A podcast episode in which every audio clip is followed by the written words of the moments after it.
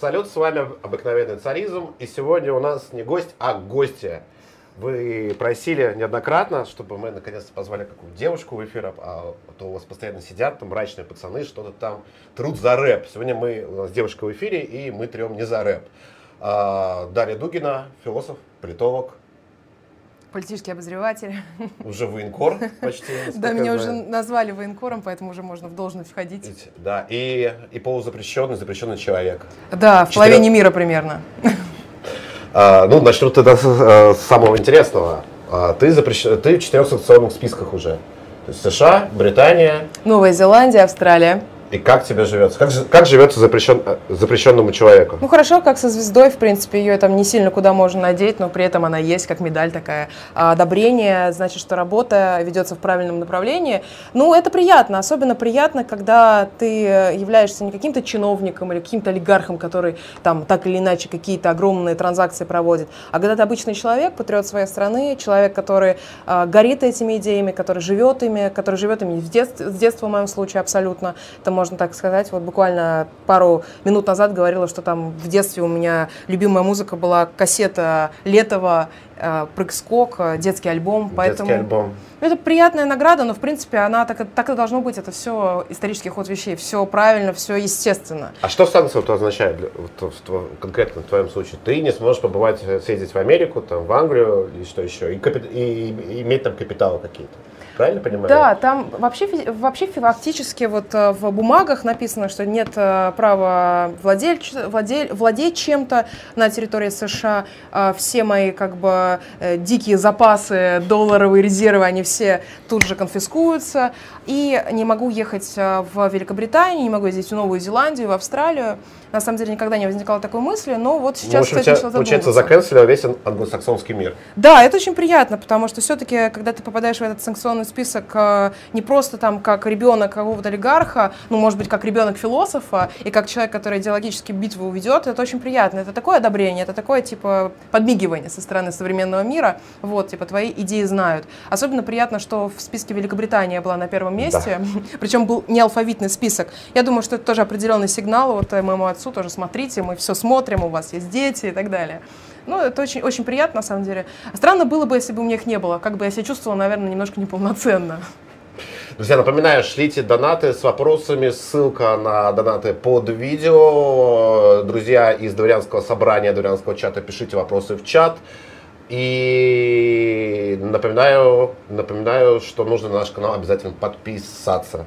Ну вот Евросоюза, кстати, недавно. до сих пор нету. Причем в Евросоюзе, возможно, деструктивной деятельности подрывной сделано было больше, нежели в каких-то других местах, потому что в США я не была, в Австралии тоже. А, вот, а в Британии была? В Британии была, была, да, это в рамках э, обмена, это еще было школьные периоды, школа менялась просто на две недели поездки, угу. учила там язык. А, но вот э, в Европе я провела довольно много времени. Я жила год во Франции, а, я занималась в там... Бордо, насколько я помню. Да, в Бордо и в Париже я действительно занималась там политической активностью с рядом движений национал-большевистских большевистских в том числе, типа Эгалитер и Консервасьон. Это ребята, которые провозглашают принципы левые в экономике, правые в политике. И много конференций было проведено и привозили ну, вот мы отдельно спикеров. хотел об этом угу. поговорить. Это довольно интересная тема сама по себе. А, ты не поедешь, получается, у нас в Британию, в США, зато ты съездил в Мариуполь недавно. Побывал на Азовстале. Поделись самыми яркими впечатлениями из этой поездки. Очень точно сказали мои подруги, которые посмотрели видео, сказали, это прекрасное место для проведения черных ритуалов. Там действительно черная энергетика, а, там действительно есть какой-то вот этот вот dark ambience. И меня поразило, ну понятно, что все вот эти символики, русофобская литература, это все понятно, это я на многих федеральных каналах уже рассказала, это, может быть, наша аудитория уже даже не так интересно, все под, понимают. В подвалах. В подвалах, да, мы прям в катакомбы заходили. А, там, что мне действительно понравилось, это уникальная система вот этой симфонии Донбасса, это уникальный разрушенный разрушенные здания, а, в которых до сих пор сохраняются металлические листы, которые э, производят музыку, noise, э, ambient, и это очень красивая музыка. Это такое очень странное ощущение. У Вертова был фильм э, «Энтузиазм. Симфония Донбасса», и там была такая вот эпоха, как э, сталь наступает на эпоху царской России, как кресты ломаются и проходят огромные производственные цеха, и они замещают как бы церковь, то есть идет новая религия. Ну, модерн, замещающий премодерн. Да, традиции, что эта традиция была буржуазной, что вот мы наступаем, э, как бы распинаем это все на кресте новой действительности, такая гастевщина или платоновщина. Вот этот инфернальный коммунизм, он идет шаг за шагом. И тут ты смотришь, и ты понимаешь, что этот инфернальный, как бы вот это инфернальное царство черное, которое давило кресты, оно преодолено. И теперь что-то новое, сейчас гибрид. Сейчас я даже подумала, может быть, подумала, чтобы сделать, какой перформанс сделать на Азовстале. Может быть, концерт. Вот пришла первая идея пригласить туда э, известных режиссеров мировых, посадить просто их э, напротив этих огромных цехов и дать им послушать эту музыку, потому что это очень красиво, это невероятно. Я это, думаю, что такое... кроме Оливера Стоуна и Кустурицы никто не приедет. Я думаю, ну, можно такой сделать э, пресс-тур, можно пригласить, например, философов Славы Жижика, а, например, Агамбина, а, можно пригласить каких-нибудь интеллектуалов из Франции, дать им послушать и осмыслить это. То есть есть же пресс-туры для журналистов, которые приезжают и смотрят, а почему не сделать философский пресс-тур? Хабермас. Вот Хабермас, между прочим, взял очень нейтральную позицию. Я думала, он уже мертв, а он, оказывается, не мертв. Ну, то есть, действительно, он довольно пожилой. Действительно, мое окружение философское тоже было уверено в том, что он мертв. Но он, оказывается, жив, и он даже сказал, что Германия играет деструктивную роль в том, что происходит в конфликте, раздувает конфликт.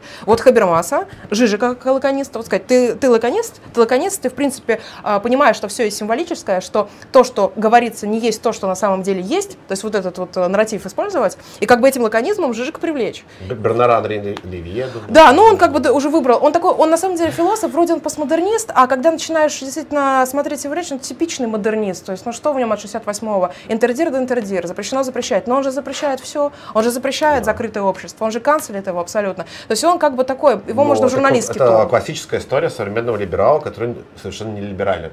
Да, да, да. Ну вот смотрите, Бернар Леви можно не аккредитовать в этот тур, даже если он заявку подаст, чтобы быть провокатором. Но он же в Одессе был, он в Одессе ну, был Одесса, Одесса, ну, когда это было, да, но еще, но еще не в правильный период. Вот в Одессу, когда уже будет там установлена а, Новороссия, когда будет императив русский там, конечно, можно его позвать тоже на пресс-тур, но с ним нужно будет быть осторожным, водить его под ручку, выставить периметр охраны, может быть, несколько контуров.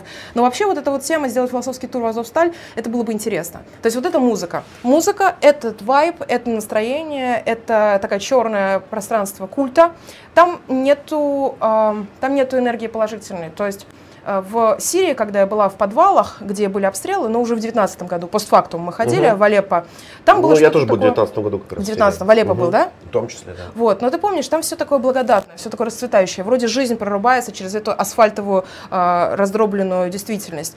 Вот в Азовстале нет, там все очень, там очень все черное. Там нету вот этого духа света, там нету духа светлого противостояния. Там вот это вот мрачное.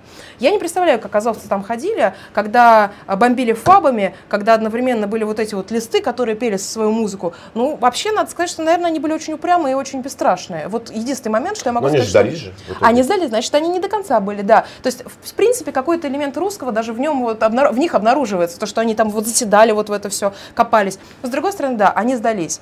Еще один момент, конечно, я читала э, это как текст. Азов стали это вообще текст. И читала я его как э, постмодернистский нарратив э, типа Нигеристани. У Нигеристани как раз была идея, что есть новые пространства, дырчатые, с дырами. Там не прямые ходы, а это нечто подземное, а, где можно закапываться и где никогда нету прямого рационального нарратива.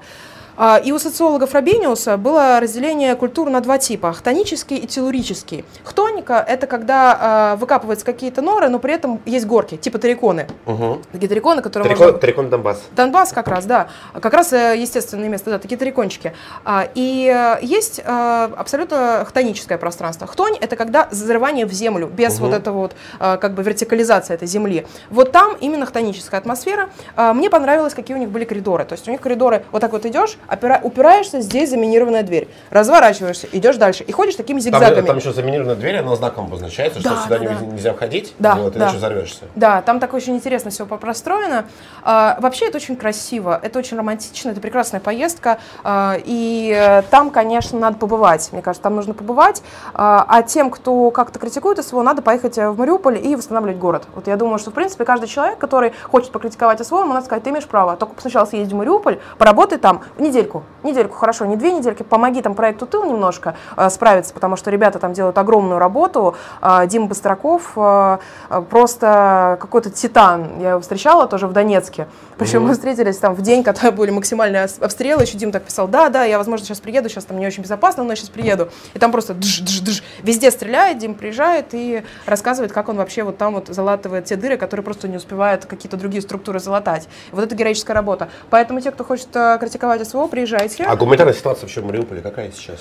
Насколько там все печально? Я слышал, что вплоть до эпидемии холеры. Нет, нет, это все преувеличено на самом деле. То есть это такой медийный бренд, который сейчас пытаются прокачивать для того, чтобы каким-то образом атаку информационную на, а, собственно, состояние дела в Новороссии а, усилить. А, там сейчас начинается сроч, срочным образом проведение воды, доставка воды, чтобы, естественно, не было ситуации дизентерии. И там, собственно, сейчас трупы, которые там были захоронены поверхностно, там же угу. хоронили ну, просто... Ну, буквально во дворах, да. Да, то есть, ну, там низко, не так много было, можно было прокопать, не так глубоко э, могилу, но там сейчас все, собственно, э, реорганизуется, начинается восстановление домов. Э, Денис Владимирович Пушилин сказал, глава Донецкой Народной Республики, что многие дома будут сносить и новые строить, потому что действительно там, конечно, очень красиво, там сталинские такие монументальные постройки, угу. и вот где-то в середине нету дома.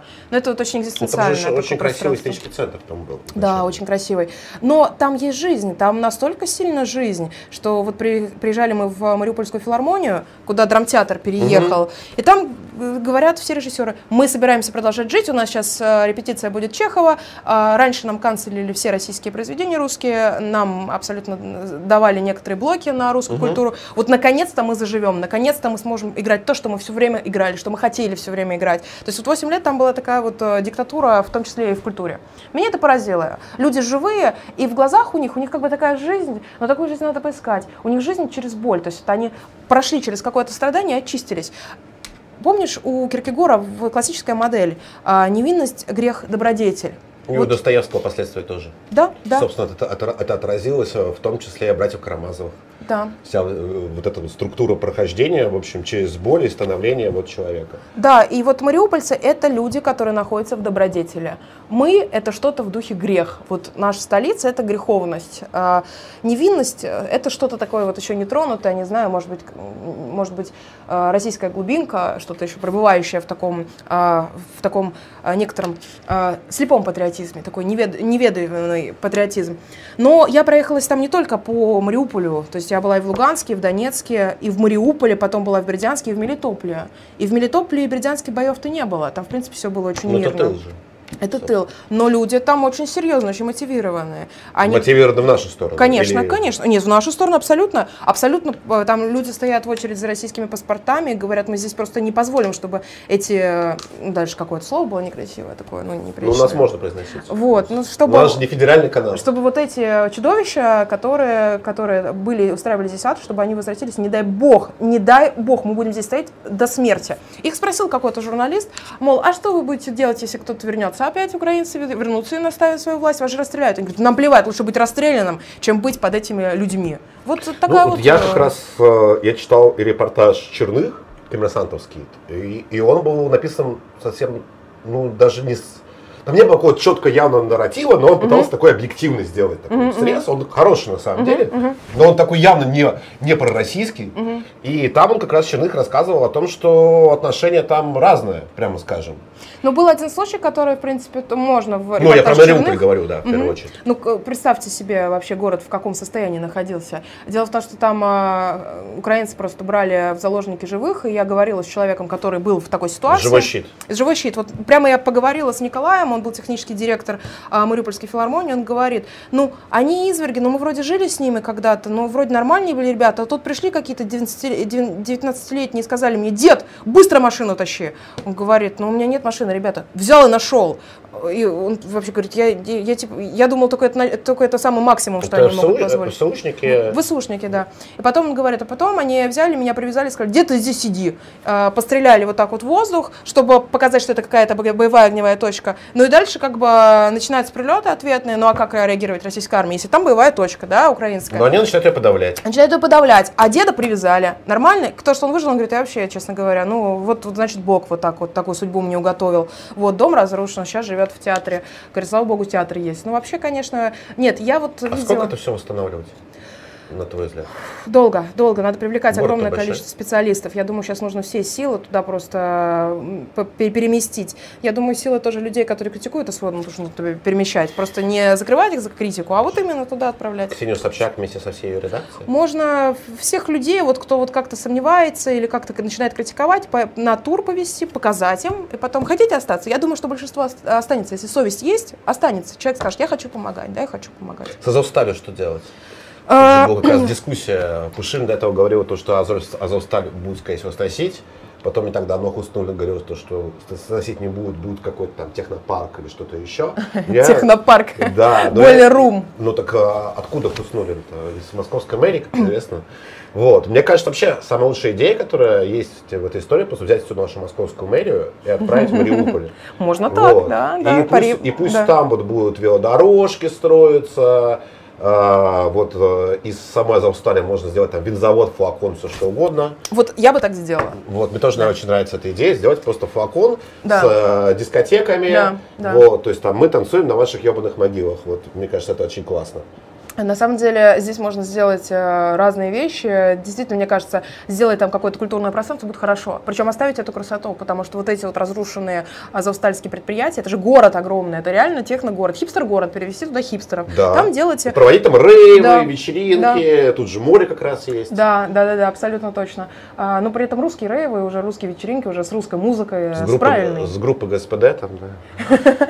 И, э, конечно, там сейчас идея, если уж говорить строго и в информационном ключе, а, Пушилин ответил на этот вопрос, что будут делать парк будут mm-hmm. делать парк. Почему? Потому что пространство очень хорошее, оно очень близко к морю, а, там продувается все ветрами, атмосфера, воздух замечательный. Но вот Азовсталь портила воздух, то есть это было очень неэкологичное предприятие на самом деле. Там не было соблюдены стандарты, поэтому хотят э, такой вот, э, э, как называется, эко-парк делать. Экопарк. Угу. Просто когда ядерное оружие это называется денуклеаризация, но здесь деазовизация такая. Деазовизация. То есть облагородить пространство.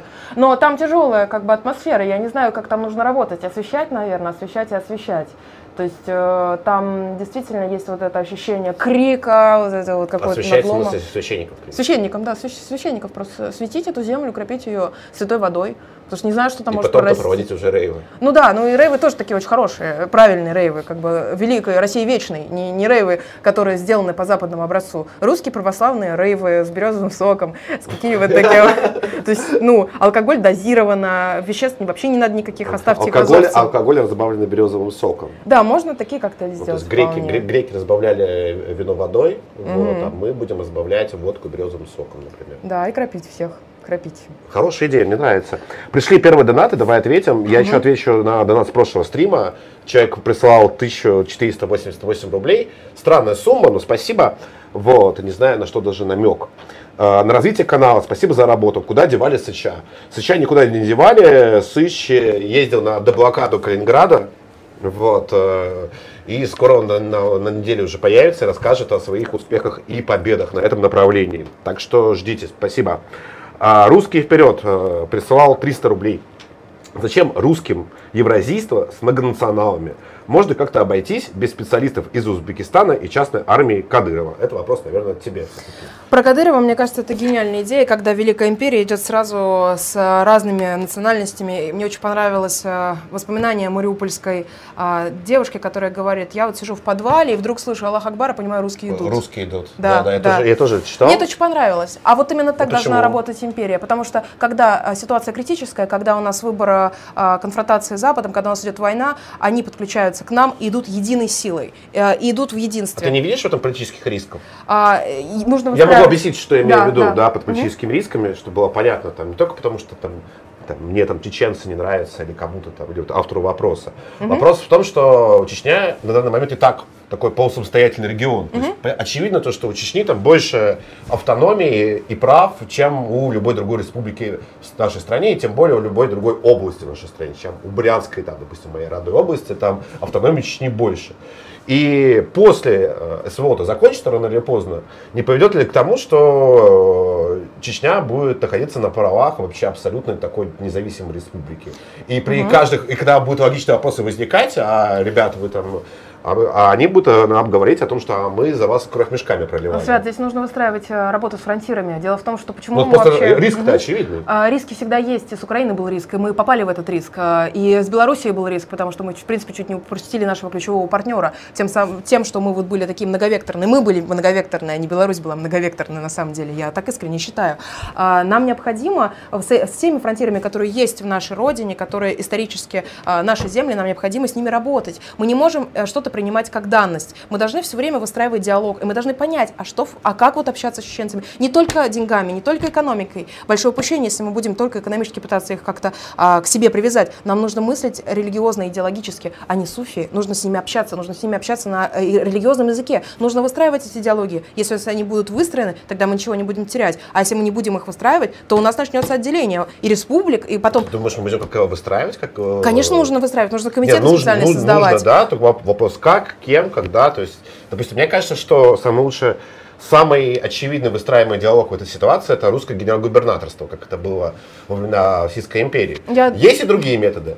Вот. Но просто я, э, э, я боюсь, что этим никто не будет заниматься. А медийное сопровождение всей спецоперации, очевидно, что там не только чеченцы воюют, э, и воюют все остальные, но мы их видим, слышим гораздо больше, чем других. И прав у них гораздо больше. Допустим, у них там есть мобильники, они могут все это снимать, быстро выкладывать. У ну, солдат это... в СРФ мобильники Но это не их проблема. Отняли. Это не проблема чеченцев. Ну, проблема, это наша проблема. Это наша проблема. И для того, чтобы нам сохранять нашу великую империю, нам необходимо усилять собственную идентичность. В этом все проблемы. А, мы а, будем иметь риски от тех регионов, которые не совсем являются русскими, в той ситуации, если у нас не будет достаточно русской идентичности. Не, я согласен. Я считаю, что нам нужно очень сильно укреплять, стать таким абсолютным солнцем, стать абсолютным светом а, и работать в том числе культурологически. Почему я говорю по поводу комитетов, необходимых для сохранения империи? Потому что если мы будем отрицать русских, то у нас все повалится. Понимаешь, даже во Франции. Это очевидно, да. Во Франции почему происходят кризисы? Потому что приезжают мигранты, миграционные кризисы. Потому что приезжают мигранты, они не понимают, что такое французская культура. Им никто не об этом не говорит. И им Макрон выступает и говорит, что французской культуры нет, есть европейская.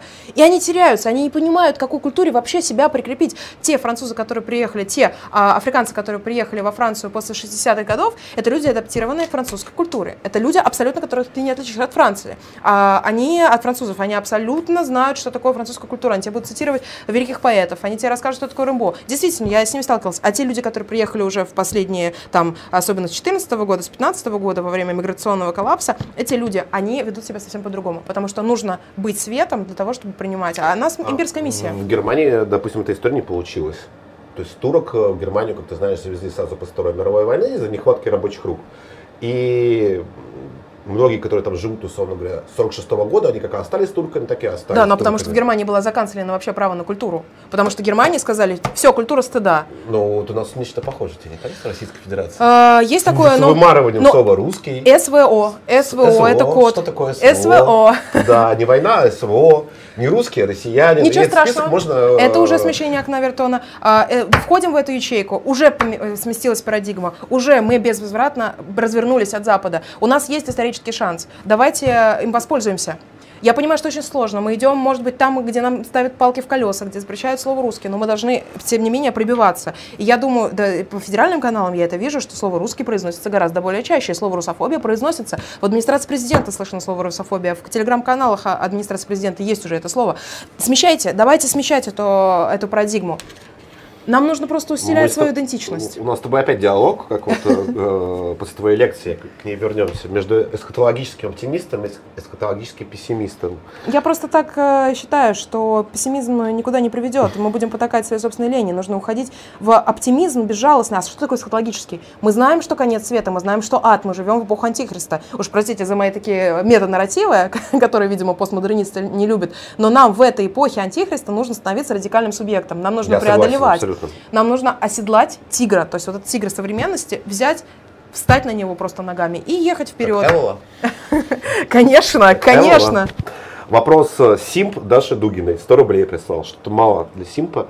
Дарья, а, почем всякие европейские контркультурщики типа Дугласа Пирса или Джерома из Ром поддерживают Украину? Неужели евролиберализм настолько тоталитарен, что даже его противники оказываются подвержены э, его пропаганде? Да, видимо. Я с Пирсом, кстати, спорила еще в, 12, э, в 13 Ты знакома, году. Да, да, да. Когда он приезжал э, с концертом, и он пел вот эту песню про Pussy Riot, Where is Pussy Riot, Where is Pussy Riot. Я говорю, а что вы так? Ну, вроде же у вас все поддерживают. Да, то есть оказалось, у него оказалась как бы картинка из э, СМИ, которых Другой он читал. совершенно информационная, информационная реальность. Да, но у меня французы из Эглитера Консилационного движения НБП Сораля, практически НБПшное движение, ну вот если сравнивать. Угу. И Сораль это типа такой лимонов по-французски. А, меня ребята спрашивали, блин, блин, у вас же там много манифестаций а, против войны, вообще очень много. Я говорю, ребята, вы что, у нас вообще... Причем эти ребята, которые сделали сейчас футболки Путин вид, Путин быстрее, ну типа к нам врывайся. И я говорю, ребята, откуда вы знаете? Они говорят, ну у нас все СМИ об этом пишут. Это ребята, которые идеологически выверенные, которые находятся на, ну можно сказать, условно пророссийских Ну, позициях. основная информационная повестка, есть информационная повестка. Да, Такая вот информационная создаваемая. повестка. Информационный мир такой, создаваемый, искусственное имя. Эдемов 100 рублей прислал. А граница РФ, куда по евразийству заботят толпы мигрантов? Это дырчатое пространство или какие-то норы? Вот смотрите, смотрите, вот здесь вот опять ошибка. Реза Дигористане. Реза Нигерстане. Смотрите, здесь такой момент, что евразийство предполагает, что каждый живет на своей земле. В каждый регион а, он абсолютно Самодостаточно. самодостаточно. Поэтому евразийство это не значит завести сюда мигрантов в Москву. Нет, как раз евразийство это антиевразийство, если здесь будет очень много мигрантов. Здесь нужно выстроить так всю империю, таким образом распределить все, что они будут в, в каждый будет в своем регионе. Это на самом деле очень Это важно. настоя- настоящий евразист. Но мне кажется, отдельно поговорим про евразийство, там есть вопросы. Есть, Сейчас. что называется, малентрепретацион, неправильная интерпретация и, может быть, поверхностное суждение. Почитайте Леонтьева, почитайте Савицкого, почитайте классиков евразийства, вы поймете, что это на самом деле цветущая сложность культур, которая предполагает не смешение всех и вся, а это вы приезжаете в один регион, там одна культура, в другой, там другая культура. Вы приезжаете в Москву и московский регион, и там не космополитизм, а там русские. Там русские идут, русские встают, русские спят, едят, Русские- русские- э, русские идут- танцуют. русские идут вперед. Хоровод вводят в конечном счете на рейвах православных. С березовым соком. в Березовом Сороке. А, Владимир э, Вознесенский 300 рублей прислал. Как возвращать взад результаты приватизации 90-х? Передавать собственность коррумпированным чиновникам? Вопрос. Ну вот это сложный вопрос, нужно сейчас начинать. Э, Раз СВО пошло в э, политическом смысле, в территориальном, нам необходимо также СВО проводить в экономике, национализировать э, не, не олигархам, а государство. Вот должно быть государство. Оно приватизирует все, национализирует. Ты за, за национализацию собственности? Да, да.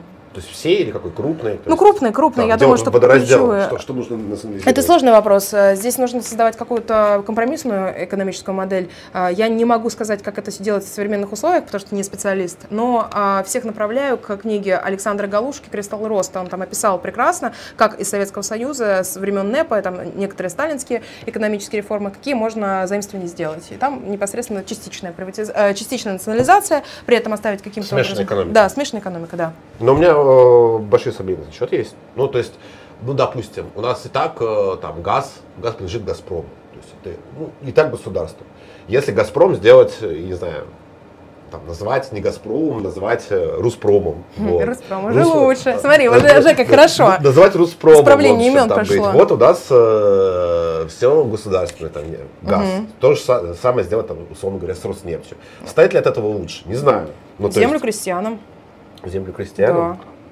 Фабрики Заводы раб- рабочим. Заводы рабочие. Да, вот уже хорошо. Вот даже смотри, ты переименовал э, Газпром на, В Руспром. на Руспром, да, и смотри, как лучше стало. Как хорошо стало. Я прям вот исправление имен даже чувствую э, кожей. Прям приятно. Ответим еще на два вопроса и, дальше пойдем. Еще, еще из дворянского собрания есть вопросы. Э, Гжегош Бженчишкевич, 150 рублей. У нас в Польше э, понад 3 миллиона быдла. Возьмете их працевать на бу- будовництво Мариуполя. Кстати, вопрос к вашей гости. Ей в Польшу приехать можно? Э, Конечно. Угадайте мою судьбу. Э, Европейский регион сейчас э, такой немножко опасный для меня. Могут арестовать, могут экстрадировать. Пока что ехать не особо рекомендуется. Ну, посмотрим, может быть, мы придем в Польшу, кто знает. Вопрос Танкам в каком, виза в не каком- нужна. В каком формате? Да, виз, виз режим для танков Русский не вперед действует. 300 рублей, но продолжает тему с чеченцами. Ну, пока что чеченцы общаются со всеми сами. Пообщались вот с Ходаковским. После того, как он нас критиковал способности чеченских воинов. И он тут же извинился. Это правда. А содержание разговора интересно было бы послушать. Но Я там была суть истории, уважительно. ты не в курсе этой истории. Не следила. Там суть истории заключалась в том, что Ходаковский сделал пост о том, что чеченцы слишком много пиарятся на войне, и не так они много там воюют. Вот, а в основном структурах Росгвардии они занимаются непосредственно зачисткой территории, которую взяли уже русские части. Взяли русские части, потом был второй эшелон, и уже потом чеченцы приходят на зачистку, а потом всем рассказывают, как они что-то взяли. На самом деле это не так. Вот. Он сделал этот пост, а потом через некоторое время э, чеченцы сняли видео с Ходаковским, где он извиняется за свои слова. С Ходаковским. То есть, Ну там же не все регионы, может, таким образом были взяты. Я, например, помню видео в начале спецоперации под Киевом, где чеченские а, ребята оборачиваются, такие, о, мы тут что-то взяли, захватили, смотрите, о, это часть, военная часть, там какая-то огромная военная часть.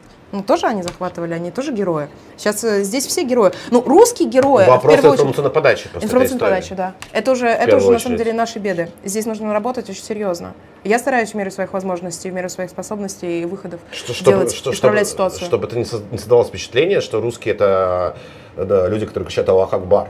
Вот. Конечно. Ну смотри, это, да, мне, даже... кажется, мне кажется, это, э, это очень большой риск, потому что когда есть сомневающиеся украинцы в своей идентичности, кто там русский или украинец, да, да, а да. таких же много, я уверен, да, да. особенно а, не на востоке Украины, а в центральных регионах Украины, даже на востоке Украины. И когда русские позиционируются как э, люди, с, э, люди с бородами, кричащие Аллах Акбар, это будет э, вызывать очень большие вопросы. Но они должны а, быть... Это здесь э, вызывает эти да. вопросы, а, а там тем более. Позиционироваться как русские с бородами, которые приходят и говорят «Слава Христу, слава, слава русской например, армии, слава например. русскому оружию». Почему этого нет? Ну вот я вижу сейчас, мой коллега Андрей Афанасьев съездил с Павлом Астаховым в регион для Спаса, делали спецпроект, привезли знамена с Христом. Вот их развешивают сейчас в регионе. И у меня это в телеграм-канале есть, я это вижу, это расширяется. А где? где?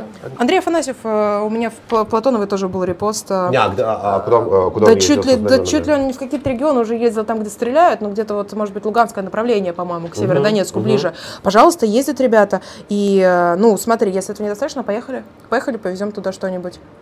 Поехали. И развивать эту тему нужно. Вот все, кто спрашивает эти вопросы, э, давайте вступайте в наши информационные ряды, в нашу армию информационную. Начинайте телеграм-каналы, начинайте нам помогать, какой-то контент делать, э, расшаривать наши стримы, чтобы вот это все. Донатьте на обыкновенный царизм. Донатьте тоже, потому что все эти донаты потом так или иначе, они выливаются в гуманитарную помощь Новороссии тоже во многом. Вопрос из дворянского собрания к тебе. Угу. А, мне интересно, что Дарья думает об итальянских ультраправых времен свинцовых 70-х? Было бы интересно послушать рассказ про Стефана Деля Кьяя или про Франка Фреда. Он придумал шуе идею нацимаоизма. Огромное количество самых колоритных персонажей с интересной судьбой, а их деятельность можно рассматривать как отличный пример ультраправого активизма, на основе которого можно делать выводы уже для себя. Да, очень интересно ультраправые. Кстати, в то время в Италии как раз существовал проект «Гладио», когда американцы поняли, что национализм – это прекрасная э, возможность бороться против коммунизма. И тогда были идеологические игры. И очень много, э, кстати, фашистских сетей, в том числе в Италии, были спонсированы американцами. Это вообще, конечно… Э, ультраправых организаций. Ультраправых организаций, да. И во Франции такое было вплоть до того, что люди правые, которые были в натовских структурах, там сидели и обсуждали Дегреля на натовских заседаниях. Реально такие случаи были, мне ну, про а них рассказывали. Что, что плохого В принципе, это это, неплохо, но когда Взять это под грифом... консервативную революцию деньги у американцев, да хоть у черта. Да, но с другой стороны, все-таки мне кажется, что право и лево сейчас на данный момент уже не актуально, сейчас уже, мне кажется, это преодолено, и э, прекрасно это было преодолено, вот я помню высказывание Алена Доминуа, представителя новых правых, который ну, сказал... Угу. создателя их. Да, новых правых, новых да. правых, но при этом как бы он выступает за преодоление а, левого-правого раскола, и он говорил о том, что мне ближе сейчас, в данный момент, а, а значит, каска советского солдата, нежели американская беретка, хотя это была среда выходца из правых, из правых движений националистических. Ален Добино в том числе в, 60, в 67-м, 65-м он был соучастен э, каким-то правым движением. И вот такая вот позиция, она очень правильная, она очень интересная. Ну, мне кажется, тут еще нужно пояснить для э, части нашей аудитории, что новые правые – это не новые правые, в смысле буквально да, новые правые, да, что да, это не важно. ребрендинг правого да. движа какой-то, а что это совершенно а, отдельное направление общественно-политической мысли, которое, в общем-то, скорее, э, краснокор... скорее краснокоричневое. Но да. это скорее так уже э, лейбл в информационной войне против них. Э, им дали красно-коричневое, чтобы напугать, что коричневое, Да нет, ну меня-то не напугать же этими, ну, тебя тоже. Э, меня не вот. напугать, естественно. Я бы говорила национал большевизм, возможно. Да, ну то есть... Такой э, гибрид, да? У нас, мне кажется, очень не совсем правильно представляет новых правых. То есть того же Бенуа. Да. Кто там, кто там еще? Доминик Венер? Бенуа, Доминик Венер, а, Гийом Фай тот же самый. Ну, там смысл заключался в том, что они преследовали правые ценности именно в политике и левые, в общем-то, в экономике. Угу, угу. Да, абсолютно. Как верно. раз они говорили о том, что, условно говоря, то, что интеллектуалы, они должны наладить, насколько я помню, э, наладить коннект с трудящимися, с да. Э, рабочим классом, хотя там не очень понятно, вот, э, кто имеется в виду под рабочим классом. Вообще у них как раз левая часть программы, ну, экономическая, угу, она, на мой взгляд, угу, на мой взгляд, как угу. читатель, это самая спорная. Вот. Потому То есть, что если они с правыми, в сфере идей, в сфере Если с правыми традиционалистскими mm-hmm. ценностями там все более-менее для mm-hmm. меня ясно, mm-hmm. понятно, то вот с экономическими очень странно. То есть, ну, у них кто, есть... кто там будет пролетариат? А, ну, о, о, о ком идет речь? Об арабах, приехавших или о ком? Или о французах, заводчанах? А, ну, про экономику здесь очень интересно, потому что ле- новые правы, они не сильно на ней концентрировались, скорее они концентрировались на идеях. Это заметно. И брали они у Антония Грамши, например, идею контргегемонии. Это левая, левая повестка. которая левая неомарксист, идея. Неомарксист, да, замечательно, замечательно. Они берут как раз а, а, такой тезис грамшизм дюдруат, а, правый грамшизм, говорят, что необходимо создавать а, битву, войну метаполитическую сейчас в сфере идеи, что через идеологию идет порабощение всех. Раньше а, марксисты говорят через экономику, а неомарксисты говорят через идеологию. И вот они говорят, вот нам нужно работать именно со сферой идеологии. То Но есть не, для них не, первично как бы, неомарксисты через идеологию пришли к власти, по большому счету, на Западе. а, Нет? Ну, почему нет? Ну, это я бы сказала, что это культурные марксисты. Ну, культурно Культурные марксисты. марксисты, да. Через Культурные идеологию, собственно, Да. соб- собственно... Но это не то, чтобы поощрял Гам- Грамши, это сам понимаешь. Это совсем не то будущее Грамши, не Грамшиландия. Нет. Но общее, э, общее направление в плане механики действий э, он сформулировал, верно? В целом, да. В целом, да. Только единственное, что в этом культурном марксизме сейчас все пронизано либерализмом. Вот в чем дело. Что современные версии А ты, а марксизма, ты они думаешь, это по- они э, наоборот... Мне кажется, что, наоборот. Что современный либерализм пронизан как раз идеями культурного марксизма. Нет, я так не думаю. Ну, окей, но основа классического либерализма что у нас? У нас это права, Индивид. чел- права человека. Индивид. Индивид. Индивид его А, права. разрушение всякой коллективной идентичности. Да, его права, права индивида. От- отрицание традиции, отрицание вертикали, а, превозношение Отрицание вообще иерархии. Иерархии, да. Превозношение, превзнесение материального над духовным. Я абсолютно Да, но либерализм это же э, во многом не только политическая, но и экономическая идеология. То есть это, а, это рынок, а, рынок, а, святое право частной собственности.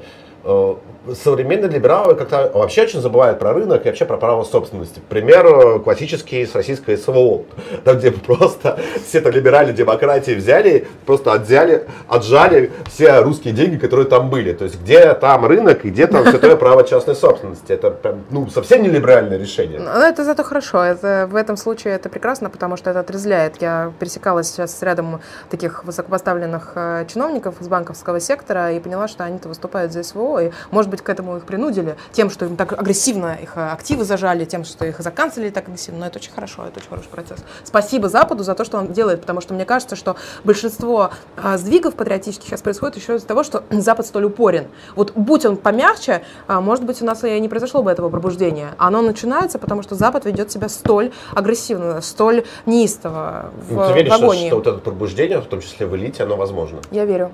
Я ты была на надеюсь. ПМЭФе как раз. Просто из подвала позавстали, ты поехала на ПМЭФ. Расскажи в двух словах.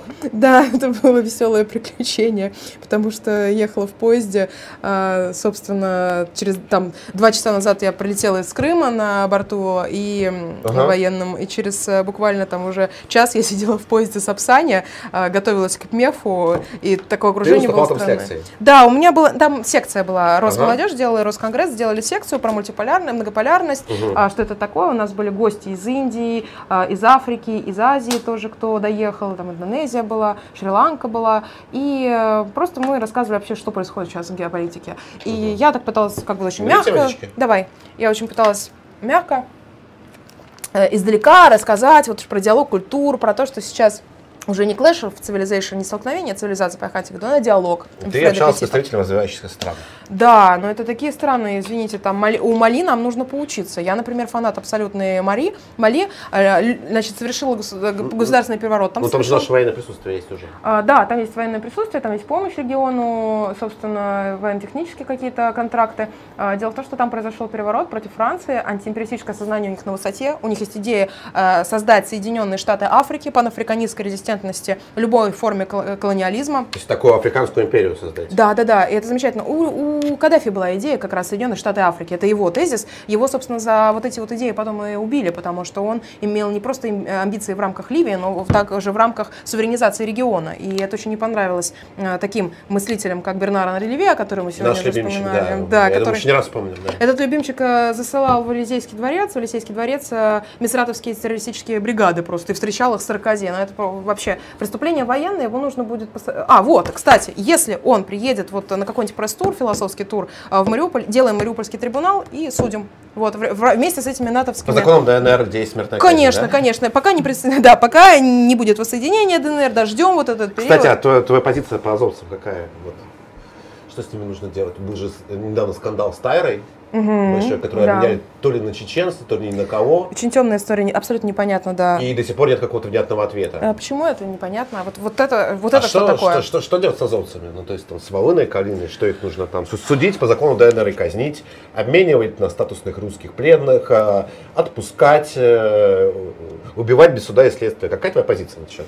Ты знаешь, э, у Марины Абрамович был такой перформанс, когда она сидела, и к ней приходили люди, и садились около нее напротив, и ей выговаривали что-то, могли а, ее ударить. Сделать, сделать все, что Скалы угодно. Да, да, да, я помню. Скалыны волыны, да. Ты просто сажаешь их, привязываешь кандалами, э, приходят люди, и они решают. Люди, которые там страдали от обстрела 8 лет, мариупольцы, мариупольцы в том числе, э, да, э, люди из Донецка, которые 8 лет прожили под этими обстрелами и выжили. Вот они приходят, они будут решать. Это они, это их земля, и они должны на самом деле судить. Но, но мне кажется, это красивая идея с таким арт-перформансом, но боюсь, что ни Колын, ни Волына его не переживут. А, ничего страшного, это, это, это решение. Страшного. Ничего страшного, да, перформансы бывают разные, у них бывают разные исходы. Ну, Абрамович тоже, например, предполагал разные исходы. Один момент она там заплакала как раз на этом перформансе, когда пришел ее бывший муж. Угу. Может быть, может быть, у них будет стыда, может быть, покаяние, я не знаю. Но это должны решать люди Донецка в этом регионе по их законам, а законы у них там самые, что ни на есть, разные и справедливые. Тут, кстати, э, у тебя, тебе сразу э, задали откровенный вопрос из, из нашего чата. Как ты относишься к современным российским властям? А, как-то Сергей Морданский, мой соведущий на «Комсомольской правде», сказал мне, что я термоядерная, у меня термоядерная лояльность. Я ему, термоядерная да, лояльность? Я ему напоминаю Матвенко. А, я смотрю на свое государство немного в мышлении wishful thinking, то есть вот мышление такое имагинативное. И я проецирую свои ожидания на вот эту власть. Я проецирую как бы образы и э, работаю, работаю и живу в этой стране, как если бы уже сбылась Э, великое исправление русских имен, как будто бы мы живем уже в империи. И знаете, когда я так живу, гораздо легче становится, потому что это начинает сбываться. То есть, когда ты начинаешь немножко смотреть на э, светлую сторону, обнаруживать в своем государстве, в своих государях самые светлые стороны, их становится больше. Они как солнце начинают Хорошо, расширяться. Как, какие светлые стороны есть в нашем государстве? Э, решение о чрезвычайном положении. Наш президент принял решение о чрезвычайном положении. Он суверенен. Помните, как у Шмидта? Суверенен тот, кто принимает решение о чрезвычайном положении. Он принял его. А, это исторически исторический, это исторический жест. Вот э, здесь не может быть никаких «но». Он его принял, может идти по разным операциям, может быть не так быстро, как хочется, может быть э, там какие-то есть недостатки. Надо верить и видеть это лучше. Как, э, ну, то есть самое лучшее это война с Украиной, другими словами. Это специальная военная операция. Специальная, специальная военная операция. Специальная военная операция. Да. Ну, мы, ну мы же понимаем, что это не... Но это война не с Украиной. Это, специальная это военная не... операция была в Сирии. Понимаешь, с Украиной, это не война с Украиной. А, это на самом деле война со всем Западом и глобализмом, потому что азовцы это не украинцы, понимаешь, это не, не аутентичная их идентичность, это нечто абсолютно искусственное. А какая аутентичная идентичность украинцев в таком случае? Это, друзья это, русских, это друзья русских. А, а ты, ты веришь вообще в триединство народов? Я считаю, да, что, я что триединство народов, мне кажется, очень плохая идея, потому что она в основе своей уже э, разделяет? Имеет э, основу для сепаратизма.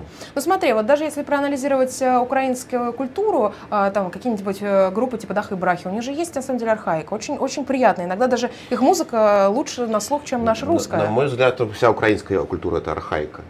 Причем такая вот именно, причем в плохом смысле в плохом слова, смысле в плохом смысле слова архаика. То есть бывает какая-нибудь. Ну это сейчас постмодерн все-таки. Слушай, это постмодерн, потому что они выдирают какие-то куски прямо неестественным образом из их идентичности и формируют какой-то странный слепленный ну, гибрид. Вот, ты говоришь о том, что азовцы, они это не украинская идентичность, это нечто. Да, да, да, это, это искусственное. У них там даже учебники вот в Азовстале были америка, американского языка, английского языка. А пример украинских, э, украинской идентичности, это взгляд, это кто, например, сейчас? Это вопрос. Сейчас я не могу сказать. Это вопрос. В Но ну, вот знаешь, что даже Арестович... Кого считать украинцем? То есть Арестовича, Азовцев? Ну, смотри, Арестович в 2005 году приезжал в Россию. Это я знаю. И с Корчинским... Александром Гелевичем он да, да. в, и, в новостях. Да, и эти были люди, которые были открыты к России, которые были готовы к взаимодействию, которые были, в принципе, за традицию, за, там, за империю и так далее. Потом случилось так, что здесь не было оказано им должного внимания, должного уважения, причем я имею в виду исключительно идеологическое. То есть им не был дан какой-то нарратив, но им дали нарратив в другом месте. Они искали, это были ищущие люди. Вот они нашли, их взяли, и теперь они просто монстры Но и люди, которые должны попадать под трибунал. О идеологической слабости нашего государства да. и нашего общества. Да, конечно, это есть. Это, конечно, есть. У нас недостаточно сформирована идеология, у нас даже в Конституции нет идеологии. Это что такое? Не, не сформулировано, мне кажется. У меня... Точно недостаточно. Потому что, ну вот, какие цели СВО у нас официальные? Денацификация, демилитаризация и, дай бог, еще освобождение Донбасса. Э, я абсолютно уверен, что ни на этой стороне, ни на той стороне никто не понимает, что такое денацификация, демилитаризация и о чем вообще идет речь. Ну, вышли под этим лозунгом, значит, идем. Идем вперед. И дальше дорабатываем. Но мне А, прорабатываем э, идеологию. Мне просто кажется, нужны другие э, э, лозунги. Ну, то есть, смотри, как минимум на уровне смотри. 2014 года Давайте. русская редента Русская, ру- да, русская это весна. куда более а, привлекательно, чем демилинация, что-то конечно. там. Давайте их создавать. В телеграм-каналах я вот живу, видимо, в таком мире, в котором это все есть. И русская весна, и Новороссия, и великое русское оружие. Не, ну А, если считать одного только Холмогорова, как бы Ну, э, Владлена. Татарского, Да, Владлена Татарского, Афанасьева, прости, мы сейчас, мы сейчас наберем, и там Бориса Рожина, у нас наберется уже целая сетка Ну, телеграм-каналов. почему, потому почему в таком случае лицом нашей военной компании становится вот эта не- несчастная, ужасная эта бабушка с красным флагом? А, недоработанность идеологическая, действительно, у нас Ну, есть как, косяки. как- как тебе, к- как ты относишься к этому символу? На мой взгляд, он совершенно ужасный. Но он постмодернистский. Это очень, смеш... очень странно вообще, что берутся какие-то осколочные символы, или вот эти вот а, ребята с а, винтовками Советского Союза, да, идут с, С Мосинками, да, да.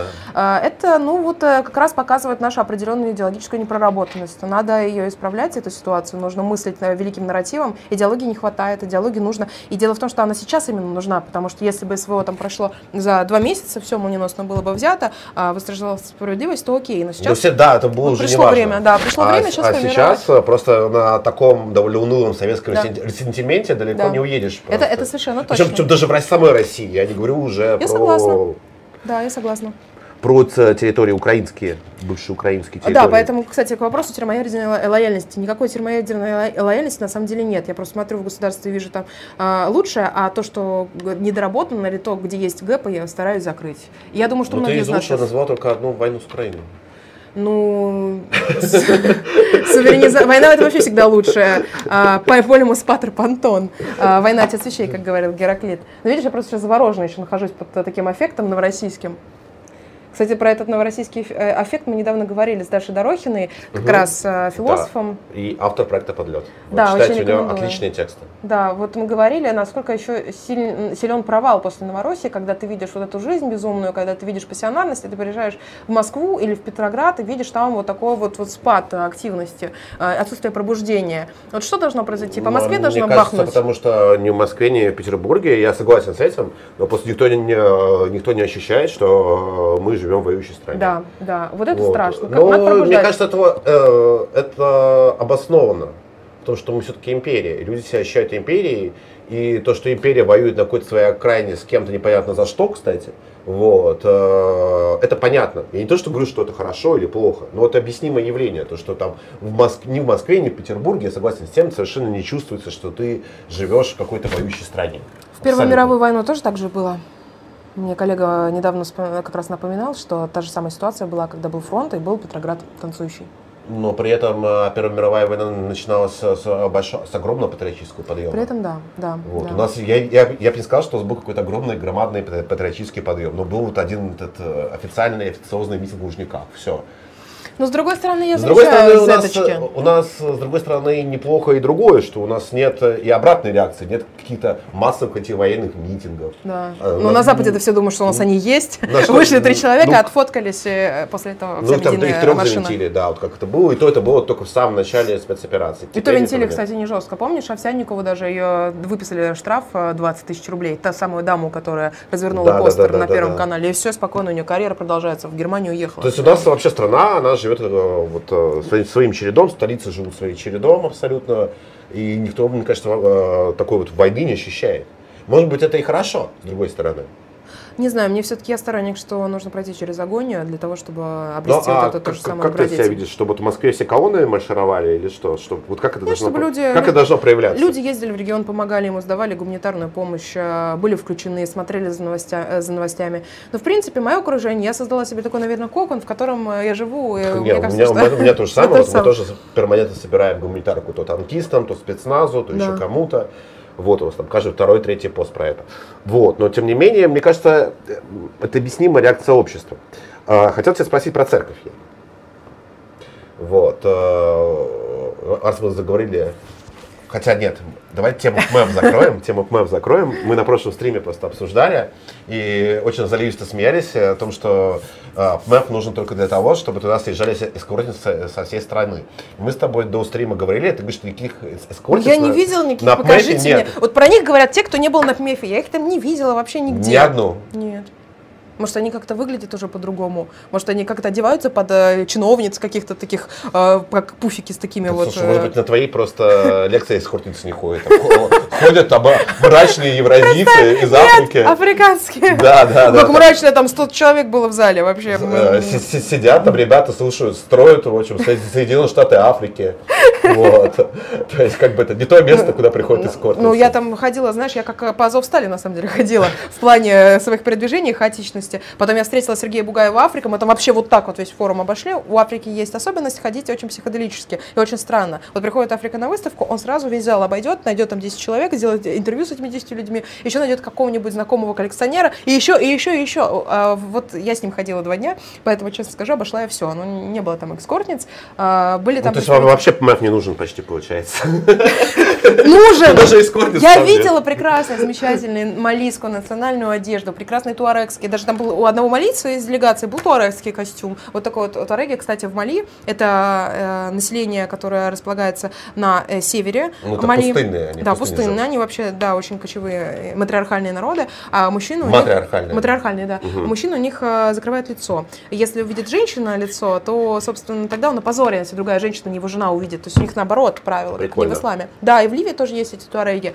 Вот, А э, какая у них религия? Какая-то архаика у них? ну, это, да, это Это такое, как бы, да, это архаический культ. Но там и завайщики есть, которые более исламизированы, там есть просто э, туареги, которые, собственно, такие язычники-язычники. Но вообще это очень интересное пространство. Вот я в- ходила по этому ПМЕФу и в телеграм-канал выкладывала малийская делегация, ходила в замечательных костюмах. Вот это очень красиво. Претензия была к русским. Где русский национальный костюм? Опять там было очень мало. их. Ну, потому что мы живем в многонациональном государстве, русским не нужно ходить, нельзя ходить в национальном костюме. Надо взять С другой стороны, а что ты считаешь за э, русским э, национальным костюмом? Ну, я кокошник ношу систематически, на самом деле. На предыдущий ПМЕФ я ходила в кокошнике. А, такие вот есть модные сейчас образцы, адаптированные к а, нашей культуре. Потом... а, Косоворотки тебе нравятся? Да, очень нравится. Да, причем женские Я, я просто тоже. хейтер косовороток. Ты хейтер, да? Да, Почему? да. Ну, потому что крестьянская одежда. Ну, мне нравится. Ну, тогда одевайте сюртуки, Не, ну да, в тройке. В тройке. Да, тройка это красиво, конечно. А, Надо... Я считаю, что не только еще Галковский об этом писал, то, что русский национальный костюм это, это тройка. Тройка коня. Коня тройка. Ну и это тоже. Это тоже антураж. Очень много донатов, кстати, приходит сегодня. А, Значит, э, ПМЭФ, э, э, и закрывая тему, что, э, где тебе больше понравилось, на Запстаре или на, или на ПМЭФе? Где было интереснее? Где там опыт э, ты получила? Настоящий, Экзистенциальный? Экзистенциальный. Ну, конечно, в Азовстале, естественно. Но, понимаешь, у меня было ощущение полное, что сейчас вернусь из Новороссии, и после всего, что я увидела, после вот этих бессонных ночей, э, дней, после вот этой вереницы э, вообще попадания вот в центр жизни, мне будет провал. Я думала, что сейчас приеду на ПМЕФ, там будет очень скучно, будут говорить о каких-то незначимых вещах, какую-нибудь экологию, климатическую повестку, и в программе такое было. Но я попала вообще в мир, в котором есть жизнь, в котором обсуждают суверенизацию экономики, в котором обсуждают дедоларизацию, антиглобализм, и ей говорят о том, что все, мир необратимо изменился. Мне это было очень приятно. В какой-то момент получилось, что внутреннее вот это состояние То есть, то есть постазовстальское все не так резонировало. плохо. Все не так Всё не плохо. так- не да, так плохо, да. как принято считать Да, да, да, да. Причем я ехала туда как человек-скептик. Я, если бы там не увидела никакого реального изменения, я бы сейчас об этом и говорила. Прошлый ПМЕФ мне безумно не понравился. Потому Ты что на прошлом тоже была. да, я была на прошлом. Это была такая попытка заигрывания с Западом. Там были вот эти глобалистские э, европейские бизнесмены. Ну, это было все вокруг них войны. кружили. Да, все вокруг них кружили. Вообще с ПМЕФом история интересная. Изначально там, э, в принципе, на одном из ПМЕФов были книги Дугина и были его лекции. Потом э, произошло некоторое э, hijacking, то есть у- пере- в каком- в переконвертирование. каком году? В 96-97, по-моему. А, ну то есть Да. на, сам- на самой На, сам- заре. на самой заре, когда самой еще он заре был ПМЭФа. незна- да, неизвестный ПМЕФ, а потом он стал супер ПМЕФ, это стало пространством глобалистского диалога, где элиты приезжают, общаются с Западом, и вот, и вот как бы вот все вот к этому, к этому ПМЕФу все старались, потом тоже стали приезжать какие-то господа, которые Ну, там решать такой был, да. вопросики. Да, да, решать вопросики, с кем-то задружиться, там визиточками, а, какую-то дорогую еду купить, а потом все поменялось. А вот сейчас ПМЕФ здоровый человек. Раньше был курильщик, сейчас здоровый человек. Мне очень нравится. Я и на Восточ... в Владивостокский вот этот форум тоже собираюсь поехать. Там будет еще больше китайцев, э, а, возможно, будет больше Азии. А, буду смотреть. Кстати, Талибан был запрещенная в Российской Федерации, террористическая организация на ПМЕФе этом. Вот за кем я ходила вообще, да, он непрошибаемый. Ему решили задать вопрос про женщин. Ну, а как же вы здесь на КМЕФе, типа, здесь так много женщин, как вы здесь не растерялись? Я не отвечаю на такие вопросы, сказал его переводчик, и ушел. А у тебя же есть даже какое-то высказывание яркое про Талибан, ты говорила про то, что, ну, вообще Талибан это не ИГИЛ и, и вообще не террористы, не суфи, а, суфи, в общем-то, суфи. нормальные ребята. У них очень сильное суфийское влияние, и у них, в отличие от ИГИЛовского, запрещенной в российской э, организации, обе. террористическая организация, обе, да-да-да. Обе, кстати, обе, обе напоминаем, да. да а... Только как бы разница в том, что Талибан есть на ПМЭФе, а ИГИЛ на ПМЭФе пока нет. Нет, ну просто Талибан не мыслит так экстерриториально, у них нет идеи построения большого вселенского зеленого халифата. Ну, большого халифата, В рамках да. одной страны у них, да, как бы коммунизм отдельно взятый, талибанизм в отдельно взятый. Э, нет, в талибах э, запрещенной Российской А что- Федерации, что- террористической организации, все прекрасно. Что тебя привлекает? Суфизм. Суфизм, Суфизм? ми- ми- мистическое измерение. Есть вообще, суфизм он двух типов. Есть Вахдат аль-Вуджуд, есть Вахдат аль-Шухуд. А, Один из них, а, это версия, направленная на именно внутреннее такое созерцательное, мистическое начало, а другое начало направлено на построение государства. То есть это некоторая такая мистика, но при этом в пределах государства, что можно политикой заниматься. И вот мне вот эта версия, как раз Талибан, как раз вот эта версия, а, мне она очень нравится. На самом деле, что все, что они там сейчас делают в Афганистане, а у меня там товарищ живет в Афганистане, они делают э, очень приятно. Они, Например. Ну, наркотики запретили, а, выдворили американцев. Прекрасные два уже жеста. Да, но при этом э, там же проблемы с образованием, насколько я знаю, и с женским образованием в том числе. Надо ну, как, смотреть. как минимум. Надо смотреть, да. Ну, ты- на- ну, не, не знаю, э, с одной стороны, конечно, можно лю- любоваться подобной экзотикой, вот, э, но я бы, наверное, не очень бы хотел Понимаешь, бы жить Свят. при режиме Талибана. Свят, например. смотри, Причем опять какого же. угодно качества. Опять же, смотри, а что было с, э, в режиме, при режиме гони женским образованием? Что их накачивали тем, что они должны э, выбирать себе пол, идентичность и гендер? Э, Но я не говорю, что это хорошо. Я говорю да, о том, вот что видишь, женское образование должно быть, но да, не должно быть Да, э, поэтому нужна хорошо третья версия. Вот тогда мы можем привнести туда что-то свое, тоже интересное, например, равноправие определенное.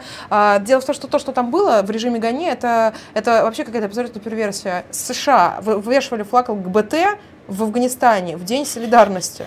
Что? Как бы... а, Ну, это звучит, звучит даже комично. не, ну просто, кажется. нет, ну мне кажется, смотри, Самое, самое, самое плохое, это когда женщина учит вот этому, что вы можете выбирать, там, вы женщина или мужчина. Это самое, самое вообще вот просто ни- низ, да. Второе, уже чуть получше, но все равно, когда женщина не допускает до образования. Но третий, я не говорю, что нужно останавливаться на талибской интерпретации. Нужно им привносить какие-то тоже знания, нужно делать какие-то школы для женщин, нужно их тоже интегрировать. Я вообще А сторонница, ты за что... смешанное образование или за раздельное образование? За см- а- ну, смотря от а- региона а- а- зависит. А раз уж мы заговорили. Ну, от региона зависит. Не знаю, в Афгани- я не От культуры. по Афганистану, от культуры, да. У нас смешанное образование. Вообще я православная феминистка. У меня есть особая, особая тема, такой альтфеминизм я хочу разрабатывать, и разрабатываю его. А была же какая-то группа право-феминистки, был даже какой-то движ в России. М. Ну, как-то не сильно я его застала или там не, Не, они мне в личку даже как-то написал кто-то из них, что я козел, короче. Я не помню, чем это было связано. Ну, я бы так не написала. Но Но мы еще не договорили до конца. Мой альтфеминизм такого не напишет, и мой православный феминист такого не напишет. В православии нельзя так ругаться и такие плохие слова говорить. Ну, козел тоже, ладно. В общем, а, что касается православного феминизма, разработчик его Татьяна Горичева, это философ, Так. хайдегерианка, она была в переписке с Хайдегером, вообще очень известная личность, а, уехала из коммунистической России, читала лекции в Китае, в Японии, в а, Франции, в Германии, сейчас живет во Франции. Она считает, что женщина и мужчина это разные миры, то есть standpoint feminism, что нельзя иерархизировать, нельзя говорить, что женщина выше мужчины, да, как говорит современный феминизм, нельзя говорить, что а, мужчина выше женщины, как говорит такой классический патриархат. Патри- да? патриархат, да. И, собственно, это два разных мира. И а, она говорит, давайте обратимся к женскому началу. Вот в христианской интерпретации. Богородица. Главное, чтобы не в интерпретации Владимира Татарского. Ну, между прочим, у Владлена замечательная концепция про то, как женщины войну, да, очень, войну да. разожгли. Мне очень нравится. А, Значит, по поводу православного феминизма, она обращает внимание на а, символизм женщины в христианстве, это Богородица, так, кто дал, рождение Христу. А, Глубина падения очень, э, и глубина взлета женского, женской души очень высокая. Пример Мария Блудница, то есть насколько она смогла пасть, и насколько она смогла вообще стать святой. У нее была колоссальная история, история, она была блудницей, она ездила... Нет, я историю, я Причем- думаю, все помнят. Да, Мария Египтяне, причем она даже не брала денег за свои услуги, то есть она была настолько вот грех ради греха, вот это вот бе- бешеная, неистовая, св- как бы вот даже какая-то вот такая вот э, греховность вот по максимуму. Потом она стала одной из самых, э, самых ярких святой, э, святых, на самом деле, русских. Вот это вот очень интересно, что такая глубина а, падения, такая А глубина как это взлета. в, в реальности в обществе должно быть устроено, согласно православному феминизму? У кого место женщины в таком обществе? Вот чем будет заниматься женщина? То есть это, э, с одной стороны, есть версия там э, выступать на параде, на гей-параде, короче, в роли э, Pussy Riot, там, вот они там недавно выкладывали. Ну, это, кстати, Гельман, там, да, они- это неуважительно. а- Она там писала там на портрет, в общем, Путина. Вот, есть такой вариант. И есть второй вариант, э, классический, который сформулировал еще Вильгельм II. Вот, там, где есть ки- киндер, кюхи и, и кирхе. Нужно как- вот, э, а что Да. говорит православный феминизм? Ни одна из этих э, доктрин совершенно не раскрывает женского потенциала. Женщина должна существовать, сосуществовать с мужчиной как органичный иной мир. Это иная цивилизация, это как две цивилизации, они должны общаться, это должна быть какая-то очень сложная такая война полов, но причем которая не, а, не настаивает на победе одного из. Это должен быть такой очень сложный а, диалогальный процесс. Я считаю, что Ро- женщина... То есть это должен быть равноправный какой-то союз. А, ну да, то есть ну, не должно быть такого, что там пять э, рабочих на заводе должно быть мужского пола, пять женского. Нет, это должно Никаких исходить квот, специфика- э, Нет, на квотирование, квотирование это очень автоматическая Мгм. вещь. Это должно быть очень такое духовное, тонко выстроено. А, Женщины могут э, заниматься политикой, да, безусловно. Женщины могут, да, могут сидеть на кухне, да. Женщины могут рожать детей, да, совершенно верно. Ну а в плане гражданских прав, они должны быть одинаковые, гражданские права, у мужчин и женщин, или нет? Мне кажется, должны быть э, разные. То есть нужно как-то подобрать вот, э, Так, вот, это, вот это интересно, я к этому и Такая- вел. женский- Разные в чем? женский мир и мужской мир. Они А, разные, да, ты об этом сказал. Мужчина – воин. Женщина имеет несколько идентичностей. У Юлию Севел было как раз, что женщина может быть амазонкой, женщина может быть э, любовницей, и женщина может быть матерью. Вот у него было три а, определения женщины, вот три, три, три миссии. И у мужчины тоже может быть три миссии, три касты. Это воин, это непосредственно философ, это а, низшие сословия экономические дела, То есть торгашики на самом последнем торгашки. месте. Да, да, да. Но Ну, это я как- в как- платоновской иерархии. Как любая в- абсолютная монархия. Ну вот помнишь, Ну, у, Платона, у Платона вообще была интерпретация женщины, что женщина идет как пес вместе с мужчиной на войну. У него было описание в э, государстве, что Да, две, две такие вот собаки, собаки идут, там одна чуть послабее, другая чуть посильнее, вот идите на войну. Хорошее описание, очень приятное. Ну, конечно, феминистки, наверное, не согласятся, когда... А в плане гражданских прав все равно, вот какие должны быть у мужчины и какие должны быть у женщины? А что такое гражданские права? Ну, то есть избирательное право, например. Голосовать все должны. Голосовать все Вообще должны. голосование надо отменять через какое-то время. Голосование А. это вообще какая-то такая пер- пер- пер- первертивная штука немножко. Какое-то очень манипуляционное явление. Мне кажется, что вообще нужно переходить уже от голосования к каким-то уже формам назначения. Ну, я, кстати, вообще большой противник демократии и вообще избирательного процесса, в частности. Ну да ладно. А, пришли, э, тут целая серия вопросов пришла, сейчас э, давай ответим на них. А, пишет э, нам Владимир Вознесенский, Он прислал 200 рублей. А, так, так, так, так, сейчас, секунду. Галушка, государственный чиновник, бывший министр Дальнего Востока. Да. Ничего сделать со своим кристаллом роста не смог. Отправлен на понижение. Беда плановой экономики, неадекватная модель цен. Нет конкуренции рынка. Слишком много, порядка миллиарда параметров в оптимизационной задаче при планировании. Не взлетит. Что, как ты это Надо попробовать, надо попробовать, надо дать ему доступ э, к возможным э, реформам экономическим и посмотреть, что будет. Просто устроить тест-драйв. Галушкина модели, Мгм, модели мгм. кристалла роста. Ну, у меня тоже большие сомнения на этот счет, как и у нашего э, зрителя. Максим отпра- отправил 500 рублей. Я напомню Дарье, которая не следила историю. Интервью у Ходаковского брал дорогой брат Делимханов. Личный, ну, собственно, о чем я рассказывал. А, А, личный киллер а, Рамазан Кидырова. На интервью Мартыхан стоял с автоматом со спущенным предохранителем и с пальцем на спусковом крючке, пока Ходаковский униженно просил прощения за свои античеченские речи. Вот. Я думаю, Дарье стоит уже выйти за Чеха. Вот так вот. Человек очень обидела твоя позиция. Нет, там, кстати, видео, действительно, э, там чеченец стоит с автоматом, Ходаковский стоит без оружия, и Ходаковский извиняется.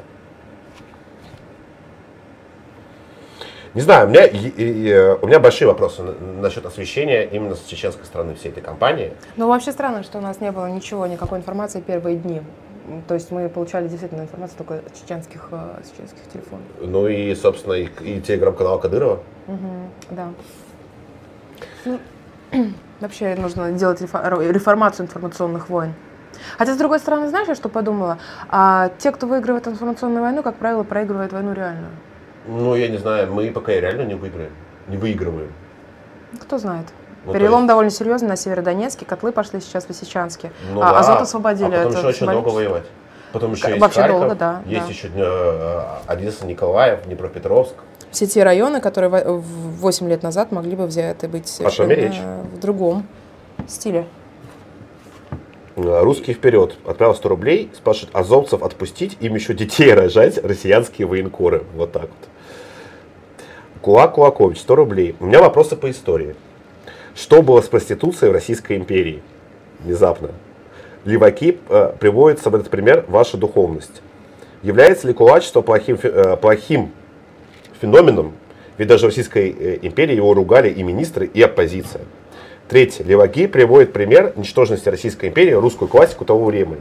Дескать, э, в ней описание другая Российская империя с огромными социальными проблемами. Где правда?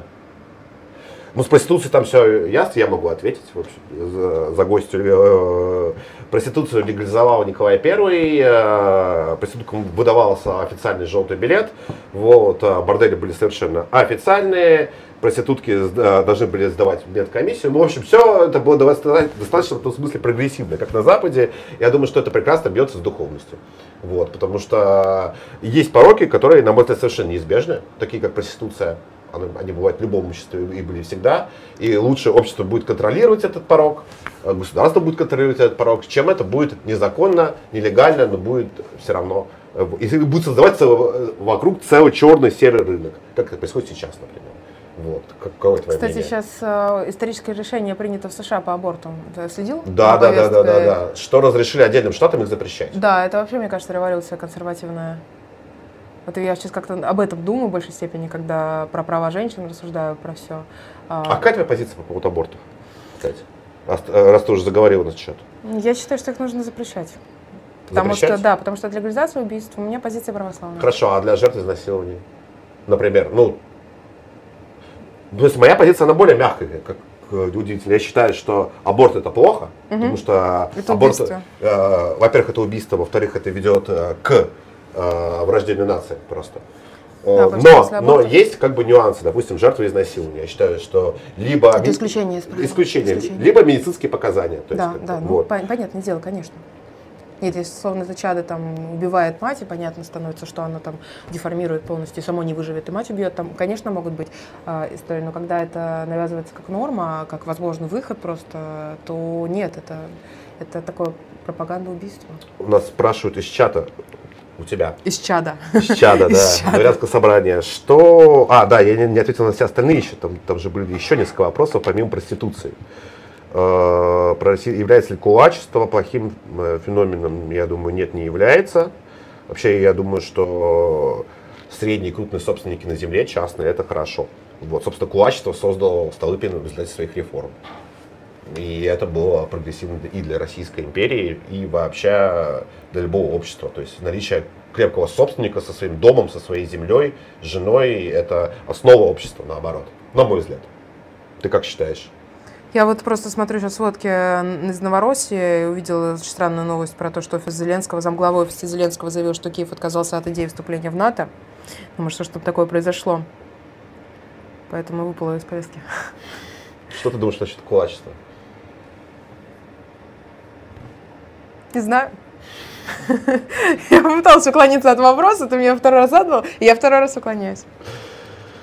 Так, ну про русскую классику, честно говоря, я вообще вопрос не понял, на самом деле. Вот тут есть интересный вопрос к Дарье. Что вы можете сказать о монархическом, монархическом движении во Франции? К- Каково, э, какое у них положение в, дис- в дискурсе? Какое отношение у разных ветвей бывших правящих семей к СВО? Еще один вопрос. Что лучше всего прочитать, дабы преисполниться в познании современных, со- современных радикальных правых идеологий? Вот. Ну, радикальных правых идеологий это не совсем ко мне, а что касается монархизма, а, то сейчас там существует движение Action française, а вообще позиция... Оно же до сих пор существует. Существует, да, да, существует. А, вообще позиции там совершенно разные. Ну, вот, например, в династии Бурбонов а, во французской ветке есть Сикст, который, я уверена, я не следила за его заявлениями, он не Мгм. очень публичный человек, но он абсолютно пророссийский, антинатовский. То есть я могу достроить а, Сикст Бурбон Ди Парма, а, то есть бурбонская династия. Мгм. А, про остальных, ну, вот я не видела каких-то... То есть Бурбонская династия, она поддерживает нас. Одна из ветвей, там Одна раскол, там есть испанская, да, там есть э, испанская ветвь, которая вообще радикально такая прозападная, а есть э, ветвь, которая а, именно вот Секс де Бурбон де Парма, это лет, наверное, 70-80, вообще такой Мгм. супер антиглобалист, очень приятный, мы с ним виделись в знакомы, да? Да, мы знакомы. Замечательный человек, он раньше еще звонил так долго по телефону, мы с ним разговаривали. Вот э, в этом, конечно, жизнь есть, в остальных, я думаю, что у них такая вот уже глобальная повестка, они, в принципе, отличаются от э, остальных глобалистов только манерами. То есть, может быть, формой одежды, этикетом и манерами. А во всем остальном у них уже, а, собственно, их эм, глава, она находится в таком пр- пронзенном состоянии глобализмом. А, Ну, тот же, например, Карл Габсбург, вот если мы говорим вообще про монархические династии Европы, он э, вообще радикальный глобалист, он дружит с Христо Грозевым, Биллингкэт из э, вот этого проекта, такого террористического информационного проекта, подрывающий основу конституционного строя Российской Федерации. Вот э, Габсбург принял ультраглобалистскую сторону, Карл Габсбург. Слушай, из, если не брать монархистов, из всех основных а, политиков и политических течений Россию-то, по сути, не поддержал никто. Ну да, ну а как, а ты представь себе, как в Европе ты поддержишь Россию, что ты скажешь, что слава СВО, там слава, Ну, можно э, вполне занять нейтральную позицию. Нейтральная позиция есть у Меланшона, у Ле Пен, э, а, например, у Альтернативы для Германии. Я считаю, что если они критикуют экспансию НАТО на Восток, если они уже критикуют ам- ам- американскую поддержку Украины, это уже позиция. А, собственно, это и происходит. И Ле Пен, и Меланшон, то есть и левый и правый фонд оппозиции Макрону, и а, непосредственно Альтернатива для Германии критически высказывались против наращивания НАТО и продвижения его на Восток. Мне кажется, это уже позиция. Но, но это мало, нет? Ну, нам это кажется мало, Мало, а для них да. это уже кажется много. Это уже То есть много. это контекст. Хорошо, как, э, если мы заговорили о монархизме, у нас вообще канал монархический, начнем с этого. Вот, э, как ты относишься к самой идее монархизма? Очень хорошо. Вот. Крайне хорошо, потому что, в принципе, я сторонник э, платоновской, платоновского государства, там был монарх, Которым управляет философ. философ. Монарх да, и философ, монарх, да. Ну, как был опыт тоже вот неудачный у Платона, когда он у Дионисия Сиракузского тирана пытался быть советником. Вот что-то в таком духе, мне кажется, будет идеальным. Единственное, кто монарх? Вот здесь вопрос открытый. Может быть, монарх апофатический, которого нет. То есть, вот, может быть, какая-то прослойка философов, и наверху монарх, которого еще не пришло время, которого нету. А ты как ты относишься буквально к идее реставрации монархии в России? Э, Если реставрировать ее через романовский род, ты имеешь в виду? Ну, по-разному. Нет, ты, можешь Вообще реставрация? рассказать, как реставрировать, потому что вариантов масса существует. То есть через романовский род, а, это отдельная тема для разговора, я думаю, сейчас а, как раз можно о ней поговорить. А, через Земский собор, как в 1613 году. Вариантов Земский собор много. самый интересный вариант, Вот. конечно же. Я не знаю, насколько сейчас вообще а, будет правильно ставить кого-то, кто уже правил, то есть насколько эти люди, они, в принципе, отдалились уже от государства. А, но вот Земский собор это очень хорошая идея. Но пока что мы не готовы к этому. То есть нам еще необходимо какое-то там 10 лет идеологии. Нам нужно как бы осознать себя, нам нужно сформировать идеологию, нам нужно понять, где мы находимся и кто мы, и после этого уже предпринимать другие шаги. Мы очень часто обгоняем а, идеологически время. То есть, ну, вот СВО началось, а вот ты говорил как раз, что идеологически мы еще не созрели, идеологически еще не доработано. Вот жалко, что эти циклы расходятся. Надо каким-то образом попытаться совместить циклы идеологические и политические и единым фронтом наступать вот Ну, ты вот поддерживаешь плана. идею реставрации В монархии? целом, да, в целом, да. С оговорками, э, там я тебе не напишу какого-то конкретного плана, по каким шаговым, э, там, квартальным э, шагам все должно производиться, но в целом, да. В целом, я считаю, что монархия – это вариант для России. Какие еще есть варианты? Помимо Никаких. монархии. Никаких. То есть ты монархист? Да, я, в принципе, монархист, и, в принципе, мне даже кажется, что а, та модель, которая существовала в Советском Союзе, сталинистская, например, это же была что-то такая вот э, определенная форма даже монархизма, что-то бы, в принципе, в какой-то степени... Ну, нет, потому что, все-таки нет, потому что при монархии есть понятный наследник. И, Да, и ну понятная вот. аристократия. А Да. при сталинизме, во-первых, аристократия уничтожалась раз в пять лет примерно. Вот. Собственно, и с наследниками тоже большие Но вопросы. при этом понимание, сакральное понимание власти. То есть э, Сталин как такая фигура царя, я бы даже сказала, императора. да, ну, что-то сохранялось хорошо, архетипическое. А чем сакра... э, Тогда это мо- можно назвать монархией режим, допустим, Каддафи или режим... Да, вполне. Режим Пиночета, почему нет? Вполне. Но это же не монархия. Ну, монархия же Ну, есть понятно, понятное дело. конкретные какие-то критерии, да, то есть Да, то есть дело. династия, Да. да. у династии есть там, система наследования определенная. Мгм. Там династии, системы наследования у советской власти не было все-таки. Согласна, согласна. А, как ты относишься вообще к нынешнему дому Романовых? Просто была скандальная достаточно свадьба в прошлом году. Я на ней была. Ты была на Да, ней? я была у Раска- Георгия Расскажи Михайловича. о впечатлениях, потому что у меня были крайне негативные э, ощущения. Ну, я и, человек, который- И у. Егора э, э, тогда еще просвирленного тоже были крайне негативные отношения к этой истории всей. Ты Ну, была там, расскажи. Я была мнение. там, я все видела, я была вот целых три дня празднования, и у меня крайне впечатления были хорошие, потому что я Георгия Михайловича лично знаю, человек очень глубокий, образованный, патриот, на самом деле, нашей страны. У него нет никаких политических амбиций, которые ему приписывают. Ему приписывали амбиции, что вот, мол, он там пытается наследовать землю там, и так далее, ну, русскую землю, там, против Но него. он не может в том этого числе- сделать в плане законодательства э, ни Российской Федерации, ни Российской империи. Да, не может. Но, тем не менее, против него была такая целая медийная волна. Я вот пыталась понять, где ее источник. То ли это источник а, а, коммунистического такого-то неприязни к буржуазному, то ли это вот такой пережиток, а, навязанный годами, то есть это восстание пролетариата. Потом посмотрела, нет, вроде люди, которые критиковали э, Да, довольно... критиковали, критиковали со всех сторон. Со всех сторон, да. И слева, и справа, Да. и с какой угодно. С другой стороны, критиковали Либеральный? тоже Ростислав, да, те, кто сторонники Ростислава, и вот его ветки говорили, что вот Ростислав это правильная династия, а Георгий Михайлович неправильный. Но Ростислав тоже там живет э, а, не в России, в Лондоне, в Париже и так далее. А, Не знаю, мне как-то, я вот пыталась от этой Ты, критики... а ты знакома с самим Да, да, да, э, конечно, с Георгием Михайловичем. да? Он замечательный человек, очень глубокий, образованный, а, искренний, совершенно любит, любит Россию, русский патриот, абсолютно можно так назвать, знакомый с его супругой. А Свадьба была здесь прекрасная. вообще? Да, здесь, ну, и, по-моему, в, ну, на две страны. На две страны, сейчас вот здесь, по крайней мере, мы с ним А, ну то есть в недавно. России, да? Да, в России. И человек очень, очень, очень приятный. А, Свадьба была замечательная. Во-первых, там есть вот эта дисциплина, как бы дисциплина, э, некоторый этикет. Этикет во всем. Это видно, что люди, они э, аристократы. Пусть у них аристократического только их манеры, а, но все равно что-то, то есть аристократическое, может быть, у них там нет уже идеологии аристократической, может, они уже поменялись, может, у них какие-то свои там либеральные представления о мире. Но, тем не менее, на меня это произвело впечатление. Ну, это такая минное поле, на самом деле. Вступишь на нее, сейчас будет э, шквал критики. Ага, вы не понимаете, это все было ряженое шоу. Нет, это не было ряженое шоу, я там участвовала. Но и смотри, в чем там была основа критики. То есть там были э, довольно понятные, в общем, э, э, высказывания на этот счет. То есть, Да. допустим, э, военный караул, который по закону не должен там быть. Ни российского, никакого. Ну, а вам-то какое дело? Вот. Ну, это ритуальная сторона. Ну, пу- пусть, знаете, сколько таких нарушений есть на самом деле? Сколько- Да, там причем там, там даже доказали. Да не, нет, я говорю, сколько, сколько таких нарушений есть не на свадьбе Романова, куда военный караул приходит куда-то, например, на отпевание людей или там на похороны людей, которых вообще не должны никакой военный И, караул и это приходить. тоже очень плохо. Это нужно тоже все судить э, случаи. На романовскую свадьбу был какой-то такой ресентиман. Я понимаю определенную критику, она допустима, но шквал такой медийный со всех сторон, это было как-то очень-очень-очень странно. Вопрос как раз в тему на- нашей беседы и нашей темы. А, Вопрос к Дарье. Если восстанавливать монархию в России, то кого, кого, по-вашему, нужно помазать на царствие? Путина, Ростислава... Есть, есть варианты ответов. Давайте, давайте. Путина, Ростислава Ростислава Ростиславовича. Георгия Михайловича, кого-то из Газбургов или кого-то другого? Кого-то другого, можно вот этот вопрос? э, Затрудняюсь ответить, потому что я не знаю, кто. И не я это буду решать.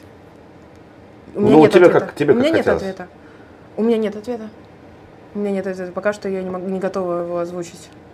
Он мне пока не вызрел. Ну и другой еще вопрос э, династии Кирилловичей, Мгм. на самом деле, да, вот самая, одна из самых популярных э, требования, ну, во-первых, потому что они не имеют права на престол, так-то. Ну, у Георгия же марганатический брак. То есть вот эта вот э, его итальянская жена, Мгм. она же не является представительницей э, правящего рода. Мгм. Соответственно, ну, не правящей вообще дин- династии какой-либо, да? То есть это м- марганатический брак. Мгм. Ну, я тебе говорю, что... потомство, э, в том числе по законам Российской империи, э, насколько я помню, даже статью 108 статья Свода законов Российской империи, которая запрещает э, потомкам ма- марганических браков э, занимать престолы. Я не, э, не провозглашаю о том, что Георгий Романов должен стать э, царем. У меня вот на вопрос, кто должен быть царем, нет ответа, потому что царь еще, наверное, не пришел. Царь вообще еще не пришел в этот мир. Может, он в мире не пришел. Ну вот мое мнение то, что Да. ца- царь в России должен быть выбран на Земском соборе. да. Потому да. что это, это будет самый, самый логичный вариант. Согласна.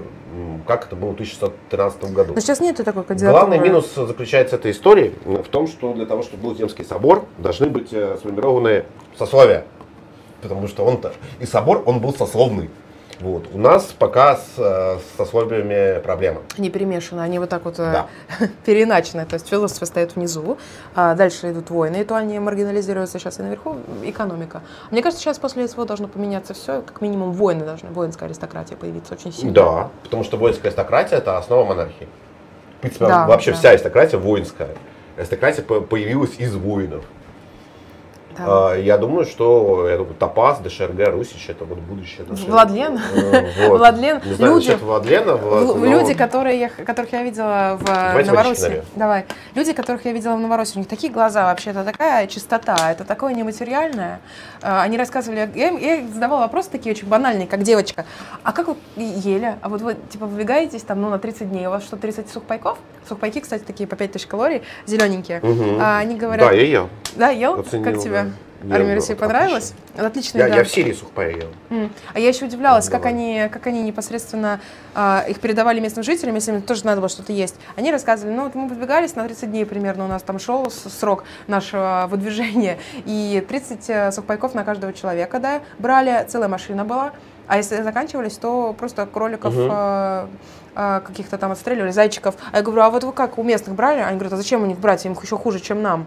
Так меня поразило вообще-то такое, такое рассуждение, они настолько чистые, эти люди. Вообще, настолько в них э, какая-то сила есть, и то, что они вот были Но как ме- местные могут еще отравить. Это Да? запрещается, да? А. Да, там, там, там есть еще... диверсионные группы, которые... э, да, да, да, через местных могут дать отравленную еду. Слушай, по поводу отравления очень смешная история была. Э, Мне рассказывали, что да, вот нам давали в Мелитополе черешни, прям подарили огромные такие вот а, какие-то огромные такие, как это назвать, корзины, да, корзины. А, И потом украинцы написали в разных пабликах, что она была отравленная, вот по поводу диверсионной еды. Я съела огромное количество, 5 килограмм мелитопольской черешни, я до сих пор жива, когда должен начаться эффект. По поводу диверсионных групп работы. Вопросов огромное количество. Тут э, кто-то возмущается, э, каждый возмущается по своему э, собственному вопросу. Можете Кто- возмущаться, пожалуйста. Кто-то не возмущается. Гжегош, наш постоянный, кстати, э, зритель, отправил 150 э, рублей и сказал, что Мардан, и написал, что Мардан курва. Ну, И, и, короче, дальше он пишет, что все совки все правому да. поляку, правому Так, поляку так. нечего слушать с утра. Одни совки в утренних шоу. Единственное шоу на радио «Консерватники» воскресенье. Да, правильно, слушайте, консерватники, обожаю Афанасьева, Рома Антоновского, всех призываю включать. У нас такой был отличный эфир с Владленом. А, Короче, половина состояла из э, рассуждения о роли женщины, как раз война и женщина, вот эта кровь, насколько женщина вообще э, провоцирует войну, это Владлен, Владленская тема. А половина состояла из цитат Библии, которая тоже Владлен э, осуществлял. Очень крутой. Посмотрите этот выпуск «Консерватники». Что, что, что с утра ты порекомендуешь слушать нашему Слушать? зрителю? Он А, говорит, Мардана не могу слушать, там, Стилай мне нравится, там, что слушать правому поляку? Правому Правому поляку. поляку, ну, можно послушать Озаренка. Люби- Любимое мое шоу теперь стало. А, Как раз для поляков, я думаю, очень сгодится. Это вот такое информационное пространство. А, Консерватники, слушайте. А Иногда Царьград, кстати, очень классные вещи выдают. Конечно, Царьград э, там образца 16-18 годов, это было вообще топ-топ. Потому что я тогда вела там эфиры, у нас просто абсолютно был Прилепин. Прилепин сидит, я говорю, вот Захара, слушайте, вот манифест э, 94 года, НБП, вот здесь написано, что Донецк и Луганск должны быть в составе России. Что скажете? Ну, такие вот и были обсуждения. Был хороший уровень, был хороший камертон. Сейчас на Царьграде тоже бывают интересные спикеры. Надо смотреть. Что Почему, еще? кстати, Александр Гелевич Старград ушел? Что случилось? Он же был Да. главным редактором сколько, Он, в принципе, года, он, в да? принципе, запустил Царьград, он, И в принципе, запустил дал Царьград, импульс, да. Ну, но это- 16-17, по-моему, Да, но видишь, редактором. у философов у них роль такая, что они дают какой-то импульс, пуск, а потом уже должно само каким-то образом работать. То есть а, тут тоже, а, на самом деле, у него произошла реориентация в сторону Намахи. Он начал тогда проект свой Намахи, Мгм. 24 тома, у него Мгм. пошло вот именно вот это исследование цивилизаций с точки зрения трех логосов, поэтому как бы он просто пере- перенес вот эту энергию, которую он давал Царьграду, он перенес на Намахию. Это сейчас он появляется на Царьграде, и там периодически тоже какие-то совместные проекты выходят, но вот это некоторый такой вот импульс был дан, Царьград а, жил, живет и развивается сейчас. Но он же сейчас есть, да? Да, конечно, Царьград есть, его можно посмотреть, у них классные статьи выходят. А, вообще мне очень нравится вот такой вот э, определенный панк-стиль в в подаче новостей очень скучно. Нужно какую-то все время, мне кажется, создавать динамику для зрителя и обострять смыслы. То, что было в НБП, то, что было в Лимонке. А, НБП запрещенная, да, уже? Запрещенная, запрещенная да. Лимонка, по-моему, нет? Лимонка, наверное, не запрещенная, да. И вот то, что было вот в, в этой стилистике. Яркий лозунг, а, яркая стилистика. Да, вот это круто было. Такого не хватает. Ну, вообще, я, я по утрам смотрю часто ТВ Либерте. Это французский телеканал информационный, антиглобалистский. Там есть программа «Элементы». Как раз Алена Добинуа, редакция, угу, угу. сидит и обсуждает ключевые темы. Начиная там от женщины, там вопрос женщины в современном мире, или кино 60-х годов. Ты так включаешь, думаешь, как вообще странно. А потом оказывается, что это все очень актуально. Либо вообще один там э, автор написал книгу о правые и левые э, в, в мире. Типа Тирбушон, пробка. Это вот как называется, это, которая из э, бутылки вина Тирбушон. А, открывашка. Как, Открывашка. Ну вот эта вот штука, как, которая из вина, из... Ну, что, что, что, что открывать? Как открыть вино?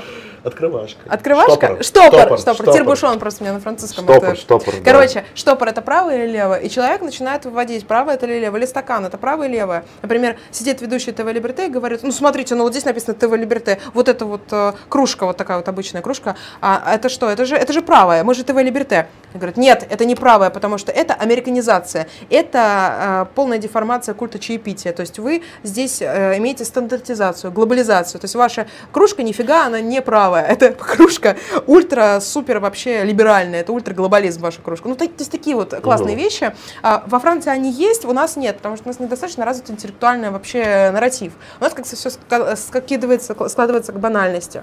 А поляку завершать вечер рекомендую вечерним Владленом. Вот я надо смотрю его вот, Да, Я боюсь, что туда начнутся проблемы с женским началом у нашего слушателя, если слушать вечернего Владлена каждый вечер. Александр Гелевич Д. 200 рублей прислал. Написал «Слава России». Все, собственно. Русский техник прислал 100 рублей. Пользуясь случаем, хотелось бы привести две, две цитаты русского классика Егора Просвирина. Первое. «Слава Христу, смерть Антихристу». Там не, не смерть, позор был Антихристу, uh-huh, правильно, uh-huh, правильно, позор uh-huh. Антихристу. Uh-huh. Второе. Военный мундир – это русский национальный костюм. Спасибо за стрим. Ну, я согласен с обоим утверждением, я думаю, ты тоже. Спасибо большое, да, за эту цитату. А, кстати, кстати, кстати, кстати, недавно тут а, Томаса У меня Санкару. вопрос по церкви был. Я все вот хотел узнать. Да, да. А, как раз о позиционировании церкви. Mm-hmm. очень незаметно у нас произошла история с тем, что на Украине произошел церковный раскол. Об этом говорят очень мало на самом деле, незаслуженно мало, на мой взгляд. Но при этом незаслуженно мало и говорит э, русская православная церковь. Ты человек же, насколько я знаю, воцерковленный, как и Александр Гелевич. Вот. Э, я сейчас вот объясню свою позицию. Вот мне очень интересно, почему так не происходит.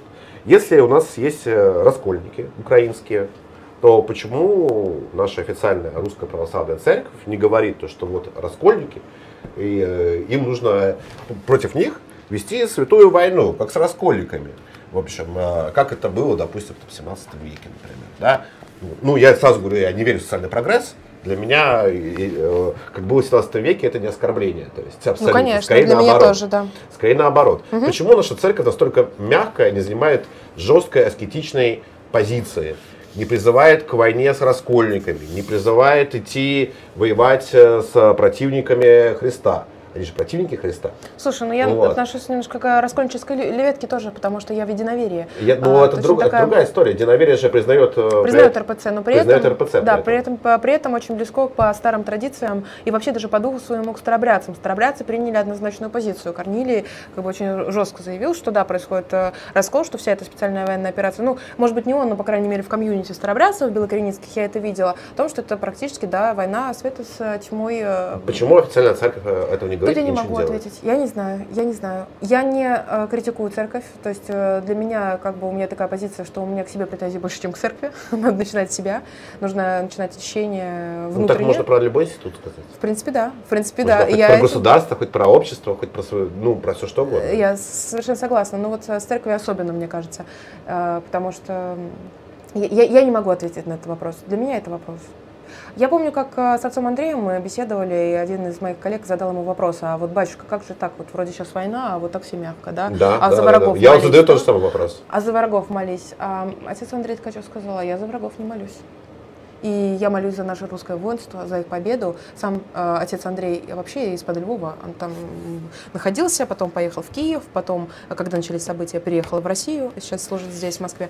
И, собственно, для меня вот эта позиция, она была очень показательной. Мне этого было достаточно, чтобы понять, что в церкви не все так плохо. Помнишь, э, была история, что вот если три праведника будут в церкви, то все будет еще стоять, то мир будет спасен. Вот мне кажется, если три праведника наберем, нам нужно молиться, чтобы были эти три праведника.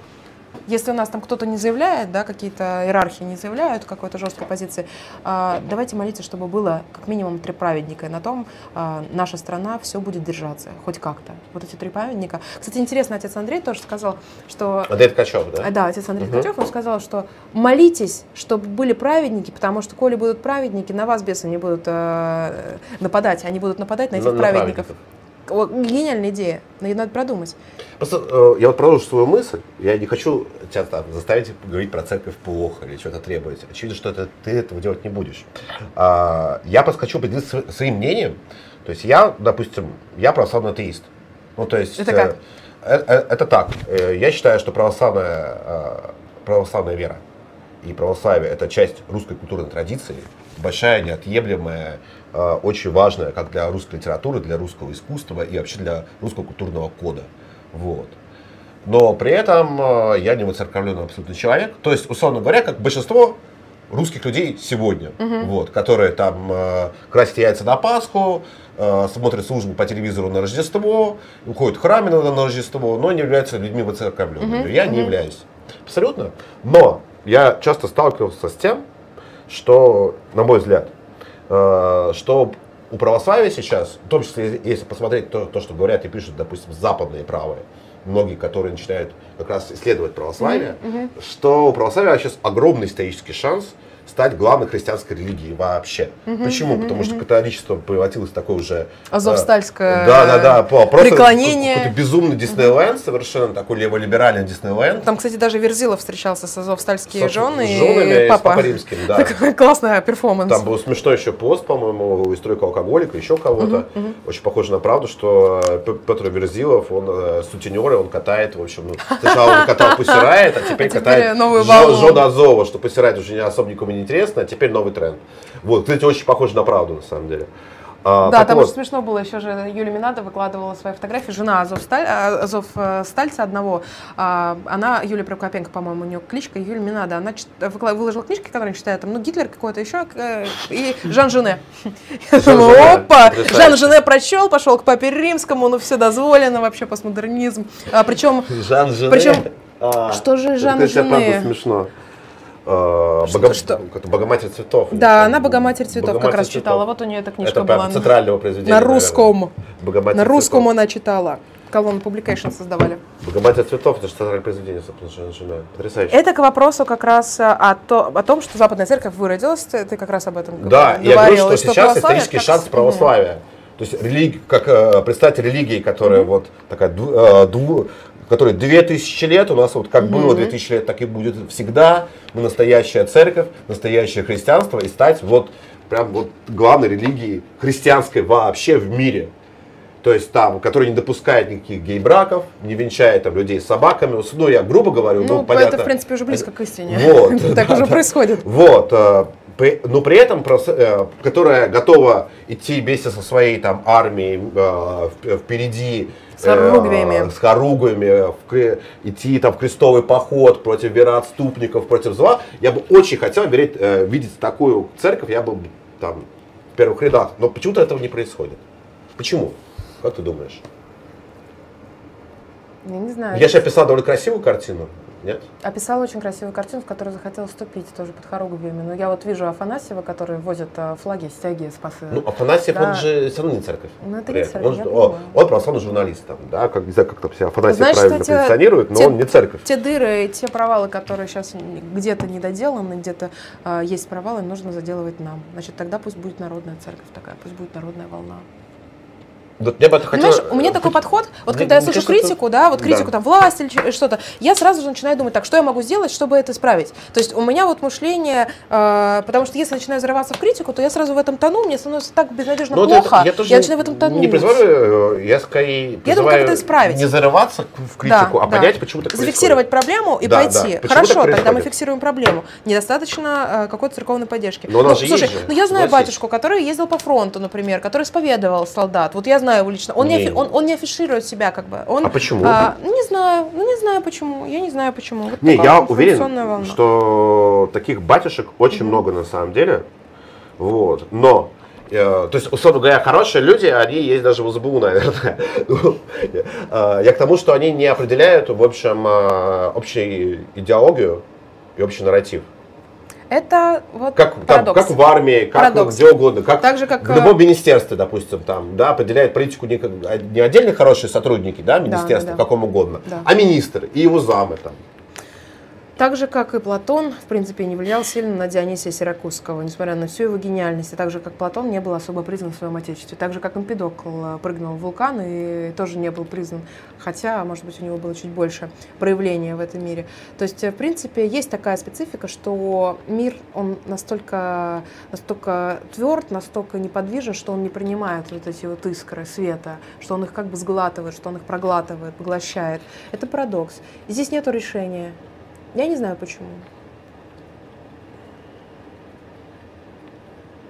Но я знаю, что можно сделать, чтобы этого не было. Что можно, что нужно сделать? Начать самим просто э, работать в этом направлении. Я помогать. просто не очень понимаю, как работать с собой в этом направлении, правда. Я же не самые я ж не патриарх ик- Кирилл, иконы, например. иконы, например, или, а, или, слушай, я, например, вообще в Донецке недавно у меня был experience безумный. Я читала послание Павла э, к фессалоникийцам под обстрелами. А, у нас в, парк, в Парк-Ине, в котором мы оставались, это отель, где миссия ОБСЕ Мгм. была, просто там самая безопасная была точка. А, мы там оставались, и там на каждом столике прикроватном была Библия, Новый Завет. Я подумала, вот это мощный жест. То есть ты вот открываешь, там у тебя летает Так, прилет э, какие-то. Библия была в, в Америке, это же традиция такая. Я думаю, что оттуда. С огромной, с огромной историей. Я, Да, я да. когда был в Америке, Ага. был в Америке последний раз и в единственный, в 18 году. Так вот, Библия там была все равно вот, в гостинице. Да, вот это круто, в вот это круто, вот и это это, прям старая древняя традиция, то, Ага. что в каждом номере гостиничном, короче, есть Библия. Да, А я в Германии такое видела. традиция. Мне очень нравится эта традиция, очень хорошая. Вот когда я увидела это, я поняла сразу же, что да, что Redison SAS, это, видимо, э, зарубежная сеть, это осталось как пережиток от именно зарубежной сети. Я подумала, а почему мы так никогда не делали? А почему? Это же гениально, ты приходишь. Ну, положи, например, там был New Testament, то есть э, на английском и на русском, а если будет э, ну, Новый Завет на греческом и на русском, вот это было бы круто. Вот Не, я согласен, абсолютно. Вот абсолютно. перестраивать, перестраивать. Вот такой лайфхак даю всем, кто имеет отношение У к нас огромное количество вопросов. Тут просто Эдемов отправил 100 рублей, пишет «Салам Магалейкум», короче, братья, отличный стыд, доказали БКР да ислам. Ну и дальше там он возмущается, собственно, тому, что ты хвалишь э, Талибан. Восхищаются или Э, восторгаются? Нет, он А, очень не- негативи- р- ругается. А, ну, простите, друзья, я не всем могу угодить. У меня своя такая Ну, я, жесткая я- позиция. Я, Я- Кстати, я, кстати, против Талибана и, и небольшой фанат, прямо скажем, исламской культуры. и Мне прямо что- захотелось в контркультуру вступить и быть таким про- проталибанским апологетом. Потому Я что мне кажется, что после- она нам враждебна просто, культурологически. Слушай, ну что-то это прям интересную такую линию привели, как будто бы я апологет Талибана. Мне Ну просто да. интересное явление, но просто- Запрещенного в Российской, Российской Федерации, Федерации террористической организации. да. Выступающего на. МЭФе, да. Ну хорошо, будьте против Талибана. Я на самом деле не сказать, что я супер апологет Талибана, ну, если вот так говорить, хорошо. Русские вперед 100 рублей отправил, США запрещают аборты. Да, да, да, строят армию и включили нацизм против русских. В Татарстане будет создана татарская армия. Делайте выводы, кто Европа, а кто Азиатская конфедерация. Делаем выводы. Ну тут просто нет вопроса. Можно вопрос, вы когда вот э, кидаете, конечно, можно там а, отправлять какие-то свои суждения платиновые, но лучше будет, если там еще будет какой-то вопрос там, к э, Дарье, ко мне или к нам обоим. А, вот, вот вопрос. Инженер 110 рублей. А, Скажите, а рассуждение о противостоянии евразийцев и атлантистов, геополитика, антиглобализме и вытекающая из него автарки идея Глазева, Хазина, Катасонова, это такой прикол для оболванивания народных масс? Или авторы в евразийство реально верят? Во время наполеоновских войн Россия была за атлантистов или глобалистов, а в Первой и Второй мировых войнах за кого она была? Вот вопрос, кстати. Во всех войнах Россия всегда была на евразийской стороне. Кстати, вот очень интересно с, с Второй мировой войной, конечно, ситуация. А, вот это исторический пакт Риббентропа-Молотова и выстраивание оси, которое началось, а, ось Берлин, Москва, Токио, который да. еще Хаусхофер провозгласил, которое было сорвано. Вот здесь был такой вот сбой. В принципе, в принципе, всегда мы пытались действовать, исходя из логики противостояния евразийства против атлантизма, но всегда атлантизм каким-то образом проникал и инфицировал ну, эти я, оси. Ну вот я бы с тобой поспорил. Вот Александр Первый, он разве был э, не знаю, борцом с атлантизмом. Ну, условно говоря, если брать российскую, э, или там даже не Александр Первый, если брать Первую мировую войну, ведь э, Россия политически от Российской империи, от Германской империи мало чем отличалась. А Германская империя еще меньше, чем, еще меньше отличалась от э, Британской империи. Вот. Там единственное политическое, кто отличался от всех, более-менее, это была Франция, да, которая была республикой. Так воевали три империи и идеология, и чем отличие русской идеологии от немецкой, например. Я не вижу какого-то радикального отличия. Даже mm-hmm. можно пойти и во Вторую мировую войну. Mm-hmm. Там mm-hmm. мы тоже можем заметить много э, э, сходства mm-hmm. очень большое. То есть где, в, ну, чем, здесь, в чем здесь заключается противостояние атлантистов и не атлантистов, которыми мы являемся? Просто не очень понятно. Я вот отчасти согласен с автором этого вопроса себя. Здесь же цивилизация суши и цивилизация моря, это же не просто евразийский блок, там и блок Европы. Европа это континент, э, континентальная держава, и по сути дела она очень часто была именно территорией царством суши. И даже во время начала Второй мировой войны это все равно была такая континентальная держава, которая была инфицирована этим морем.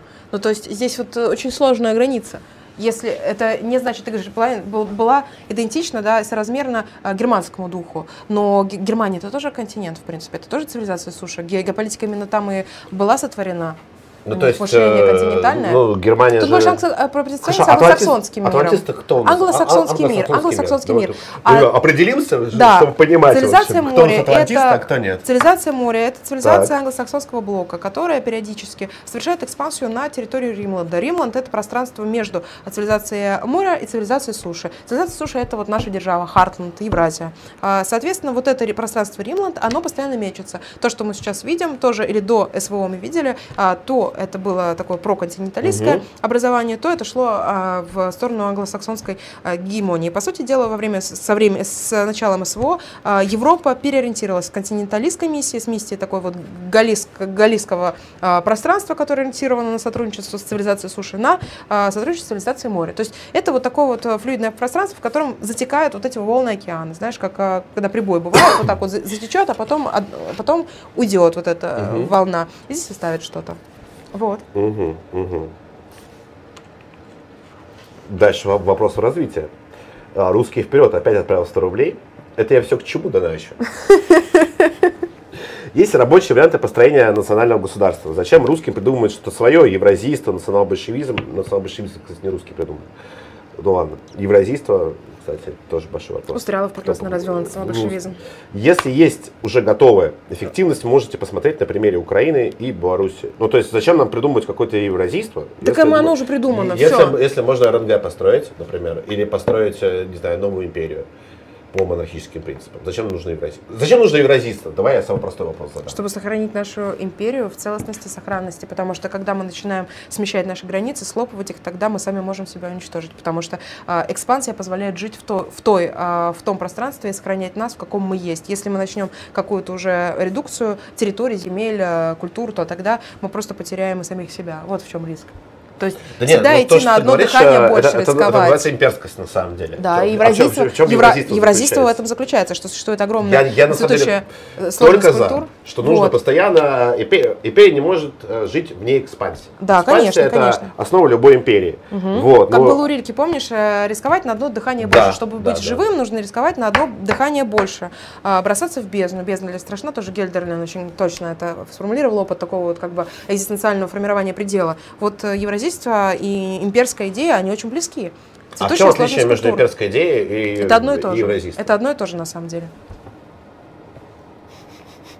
Просто, просто существует некоторая определенная э, неосведомленность по поводу евразийства. Есть какой-то странный стереотип, я не знаю, кем он выработан. Ты сейчас описала империю просто. Евразийство. Цветочная сложность культур, множественность культур. А, у нас... А зачем нам множество культур? Потому что если мы начнем унифицировать э, всех... Ну, если будем проводить политику русификации, как ее проводил, скажем, Александр Третий. Вот. Причем довольно успешно проводил. Да, но при этом мы должны всегда давать право локальным культурам на какое-то существование. Мы не можем приехать к шаманам бурятским или там якутским и сказать, вы должны быть теперь все православные. Пусть они сохраняют свою идентичность. Потому что если они ее не будут сохранять, то это будет какой-то странный гибрид из них получаться, который будет э, таким... А, а, тебе не кажется, то, что сохранение идентичности может вести к сепаратизму?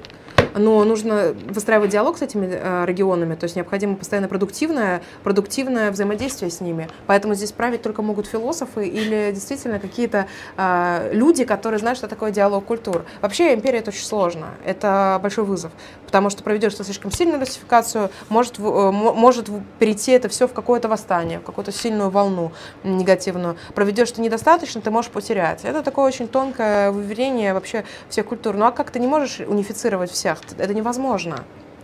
Но ну, Во время царской России посмотри на те подарки, которые преподносились царскому двору из каждого региона, они были совершенно уникальные с э, каким-то воспроизводством своей собственной Но при этом э, Российская империя последовательно проводила политику русификации не только в регионах вот да, это будет мета-язык. Айкумены, но это будет числе, метакультура, мета-язык русская. В том числе проводила политику русификации и в Финляндии, и в Польше. Особенно после польских восстаний, когда угу. поляки получили очень много свободы, как известно. Да, Конституцию они даже угу. получили от Александра Первого. Угу. Вот, э, в благодарность они подняли восстание. После этого начала проводиться политика русификации. Это тогда Шопен написал э, революционный этюд?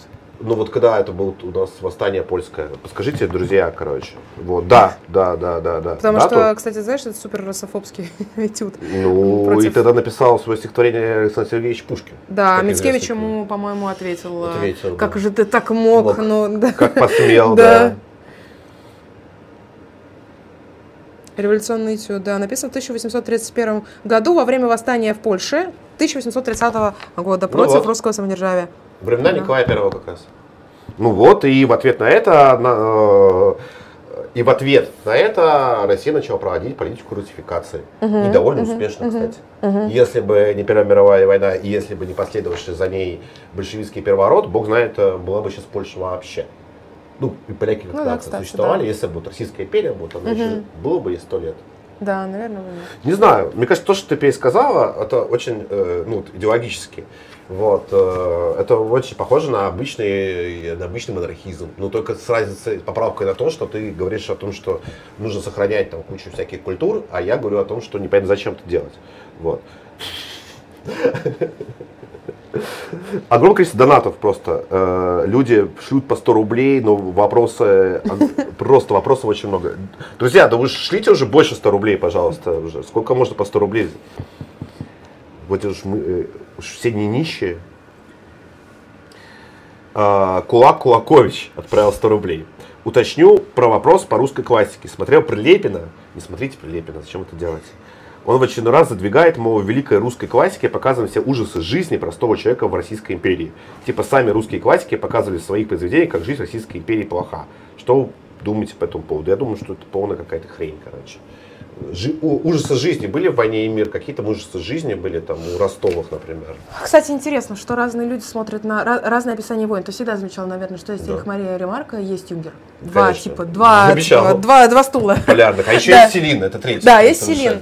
И э, я, кстати, поняла, что это разные отношения к войне, к смерти и разные сословия просто, разные касты. То есть Мария Ремарк это, видимо, каста именно экономистов, поэтому такое вот материальное отношение к войне. Трагедия, ужас. Юнгер это воинское отношение к войне. А Юнгер не был, кстати, из э, военной семьи. Юнгер был из семьи аптекарей, насколько я помню. А это не важно, ведь, ведь э, все-таки мне кажется, что каста это вообще вещь духовная. Я не думаю, что это некоторое сословное, что передается из рода в род. А, на самом деле сейчас уже, к сожалению, мир так сильно поменялся, что вот это наследование не так часто воспроизводится. Сирин был из семьи э, мелких лавочников, насколько я помню. Юнгер, я как монархист, я всегда люблю по происхождению. Раскладывать по кастам, да, кастовая такая систематизация. Ну, это важно для, для монархизма, это важно происхождение. Это ну вообще основа Здесь я ближе к Эволи, который говорил, что сейчас уже нету каста ну, в прямом смысле. И он говорил, что сейчас уже касты духа. И он еще говорил, что критиковал нацизм, говорил, что как раз в, э, в вообще расовых э, теориях очень несправедливо по крови все распределять. Нужно распределять все по духу. То есть должны быть не расы, а должны быть вот именно касты духовные. Я, я думаю, что сословия должны быть. Вот будет, будет у нас Сосоев, будет у нас Земский собор, будет у нас царь, будет у нас все хорошо. Вот я так думаю. Так вот, как ты считаешь, плоха ли русская жизнь э, в русских э, классических романах или хороша? Нет, Вот совершенно она очаровательна. Она очаровательна, завораживающая, она настолько вообще э, безграничная. Там есть и подлость, и трусость, и радость, и любовь, и гамма эмоций.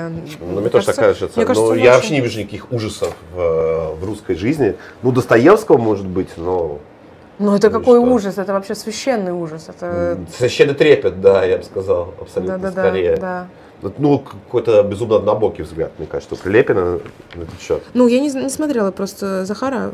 Мне Захар открыл Павла Васильева. Я благодарна ему бесконечно. Это один из моих любимых поэтов. А, Вопрос. Эдема, 100 рублей. Да, в Лимонке были и на Царьграде сейчас отличные заголовки и ярко написанные статьи. А знаете, где еще это было? На Спутнике и Погроме. Почему Дарья э, его не упомянула или как вообще относится к этому ресурсу? Удивлен, что сам Свят в этот момент тоже молчит. Я задаю ваш вопрос, я не молчу. И про спутник ничего не говорит. Про спутник будет отдельный, Ну, я э, отдельная тема для разговора. Царьграде, я- Как ты относишься к спутнику погрома относилась? Расскажи свое мнение насчет Хорошо. спутника и погрома. Картинки очень яркие были. Вот это настолько правильное оформление вообще русской идеи. Э, За это отдельный респект, потому что, мне кажется, сформировало целую культуру людей. Ну, визуальную Многие- культуру. как- Многие люди, которые сейчас там, на горизонте, на фронте, они тоже вдохновлялись спутником. А, Лимонку я просто в детстве в нее играла, как бы это была вещь, где можно было порисовать. Царьград я там работала, поэтому, видите, я же ангажированный человек. Вот я, исходя из институций, в которых Ну, я была, Ты можешь еще похвалить спутник и погром, иначе Домов будет очень зол. ну, я сказала, что, спутник погром создал визуальную культуру э, настолько мощную, которой пользуются все вот сейчас вообще. То есть все плакаты, которые там рисуются в поддержку СВО, они эстетически исходят вообще из идеалов э, э, спутника погрома абсолютно. Вот. Да. Это огромный вклад, мне кажется. в, э, Ну, а, вот вопрос от русских вперед. А, так гость старообрядец, Галкасманы, донатим вопросы. Единоверец. Единоверец. Единоверие Единоверие. это между. Это как бы такой промежуточный мостик. Это, с одной стороны, э, старый обряд, то есть у нас службы долгие по 5-6 часов. э, Там есть определенные различия в крестном знамени, э, есть определенная какая-то литургическая последовательность, там, что у нас э, э, двухрат... Да, двух... Да, двукратная аллилуйя. А, Ну, есть какие-то различия, но при этом мы находимся в лоне РПЦ. Ну, как бы старый обряд, вот такое сохранение традиции. Знаменное пение, не многоголосие, а именно знаменное пение. Оно, кстати, вот очень сильно позволяет э, сконцентрироваться на молитве, то есть не, не уходить вот в красоту пения, а быть вот именно в потоке вот этой службы. Оно очень жестокое, строгое, жесткое такое вот, именно особенно когда мужские голоса. А, Я даже рекомендую всем, кто вообще интересуется этим, послушать знаменное пение, кто интересуется таким ритуалом строгим, кто, может быть, как-то испытывает какие-то сомнения в э, православной церкви. Послушайте, вас это может сильно а, как бы оставить в православной культуре, потому что вот э, я знаменное пение считаю, что это, наверное, шедевр просто вообще А, всей русской Ну, духовной я, пр- я правильно понимаю, что для простоты понимания наших читателей, что единоверие – это форма старообрядчества, которая признает власть Да, РПЦ. да. А у старобрядцев у них отдельно. Там, во-первых, есть разные согласия. Есть беспоповцы, есть поповцы. Мгм. Поповцы есть белокреницкие. Вот я с ними преимущественно больше всего общаюсь. И Корнилий митрополит, он из, э, он из И Александр э, Ангелевич, соответственно, тоже, белокреницких. Александр Ильич Единоверие. да? Единоверие. Единоверие, да. Мгм. А Корнилий а, это белокреницкая иерархия, своя собственная иерархия австрийская, там была тоже каким-то образом сформирована, там есть ряд а, вопросов, правильно это было или неправильно, там два было папа, которые это все организовали, митрополита. Ну, в общем, там э, история, до сих пор ведутся споры вообще неистовые по поводу того закономер- закономерности вот этой белокреницкой иерархии. Есть э, старобрядцы беспоповцы, которые вообще говорят, что все, как бы прервалась ветка митрополичия, надо вообще Мгм. служить без них, поэтому они ходят, э, там нет священника, там, как правило, просто миряне служат с кацией, вот. Есть поповцы, Что которые такое при- причастны. протестантизм такой радикальный? Да, во в какой-то степени. Есть поповцы, беспоповцы, которые, например, причащаются, есть которые не причащаются, но все это очень сложно. Как бы это огромный такая, вот такой мир, а, в котором нужно разбираться, который такой детальный. Но если кратко, есть вот поповцы, а, митрополит э, Корнилий, это Рогожка-центр, а на Стоженке тоже есть храм, и еще есть на Белорусской большой храм, который вот как раз рядом с вот этими огромными домами, который возвышается над этим храмом. А, Вот. И есть единоверие. Единоверие – центр Михайловская Слобода. И А, еще... где находится Михайловская Слобода? Это? Э, Это Новорязанское шоссе Подмосковье, да, недалеко от. Бронниц. Есть еще храм Это на... прям религиозный центр основной. Да, это вот главный центр, да, да, совершенно верно. Э, Там отец Ренарх служит. И есть еще в центре на Таганке в Москве, там отец Петр. Ну, туда очень сложно попасть, там как бы прям вот хардкорная служба, то есть по 8 часов, по 9. Мы там отпевали нашего друга Дмитрия Фурцева, э, соратника по Арктагее, по издательству Арктагея. Мгм. А, ну, там отпевание даже ну, очень долго было, там три часа, то есть такое прям фундаментальное. Это очень сильно меняет человека, вот это состояние на службе на самом деле. А, потому что я попала в Белокреницкий вообще. У меня жизнь немножко связана с Белокреницкими. А, когда я была маленькая, меня отправили в детский православный лагерь на лето. И а, там я где-то служила, что называется, несколько лет ездила, а, и там каждую субботу, каждое воскресенье, там на неделю ездили в храм. Это очень сильно нас систематизирует. Там не важно в старообрядчестве, ты там маленький, не маленький, ты стоишь и все, вот стой и все. Если ты начинаешь засыпать, это бес начинает тебя как бы... э, Смущать. смущать, да. Если ты садишься, ну, садись только тогда, когда можно. Нельзя ходить по храму свободно. То есть ты вот, когда есть поклонение иконе, тогда ты идешь к ней поклоняться. Никакого метания, никаких вот этих вот э, таких вот су- сует. Это очень хорошо, это очень систематизирует дух. Это такая серьезная, на самом деле, э, очень важная, конституирующая человека ось. Вот на меня это сильное влияние произвело. Потому что современный православный храм, э, если ты плохо знаешь литургии, вообще вот канон, ну, ты как-то в нем можешь даже и потеряться периодически. Очень много суеты, очень много каких-то там движений, каких-то там, кто-то кашляет, кто-то падает, кто-то что-то еще. А вот в единоверии этого нет. В единоверии есть строгая ось, вертикаль, люди стоят, героические вот такие воины, то есть все воины Христа. И мне кажется, что в старобрядчестве есть культ сильного, си- сильное христианство. Это христианство для сильных. У нас в Слободе, например, даже на Пасху иногда выгоняют всех на улицу, чтобы просто люди стояли на улице и молились на улице, чтобы собрались, чтобы вот во, во время холода вот какая-то была мобилизация. Да, такая- такие бывают вещи. Тоже очень, мне кажется, нордическое православие. Еще вопрос про э, Голковского и старообрядцев, он э, с подвохом. Я могу объяснить, в чем подвох. Давай.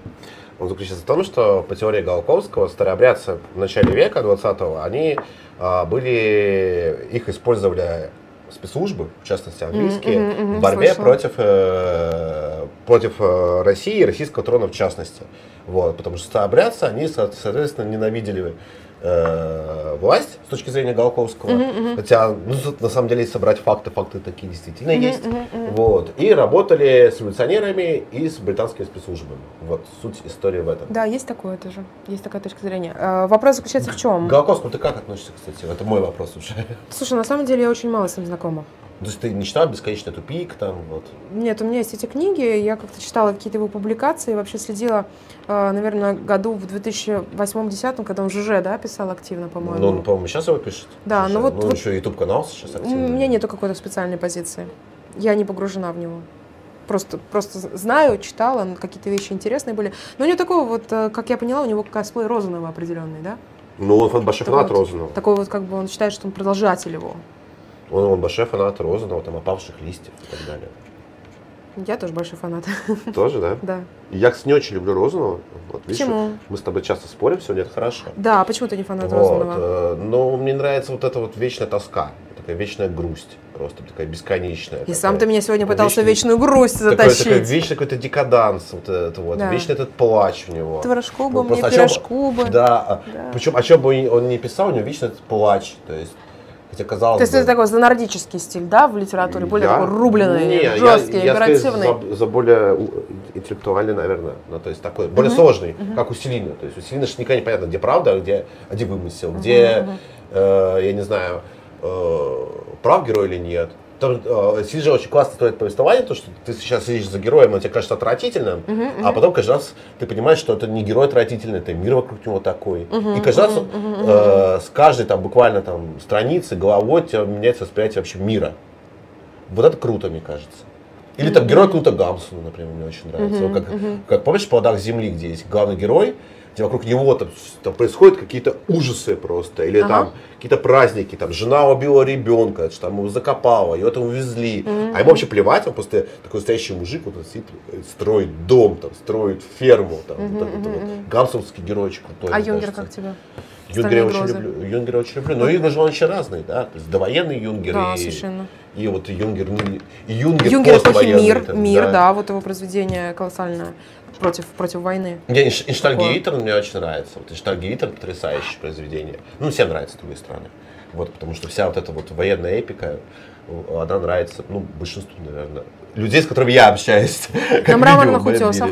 На мраморных утесах тоже очень красиво. Спокойное произведение. Мне очень нравится, кстати, его антиутопии. Вот Гелио, Пляев, Бесвилли. Отличные просто. И вообще вот эта концепция анарха, вот, она угу. очень интересная, на мой взгляд. Такой радикальный субъект, человек, mm. оседлавший тигра. Да, да, да. Это очень приятно. Он, он обособленный человек Юлиуса Эвола.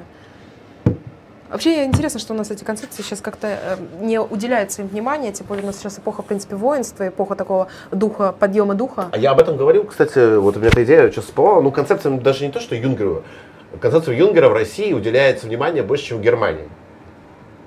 Come on, Ну, конечно, концов. ну, конечно, там, он, там же cancelling абсолютно. Ну, да, то есть э, я скорее о том, что у нас нет своего Юнгера. Вот.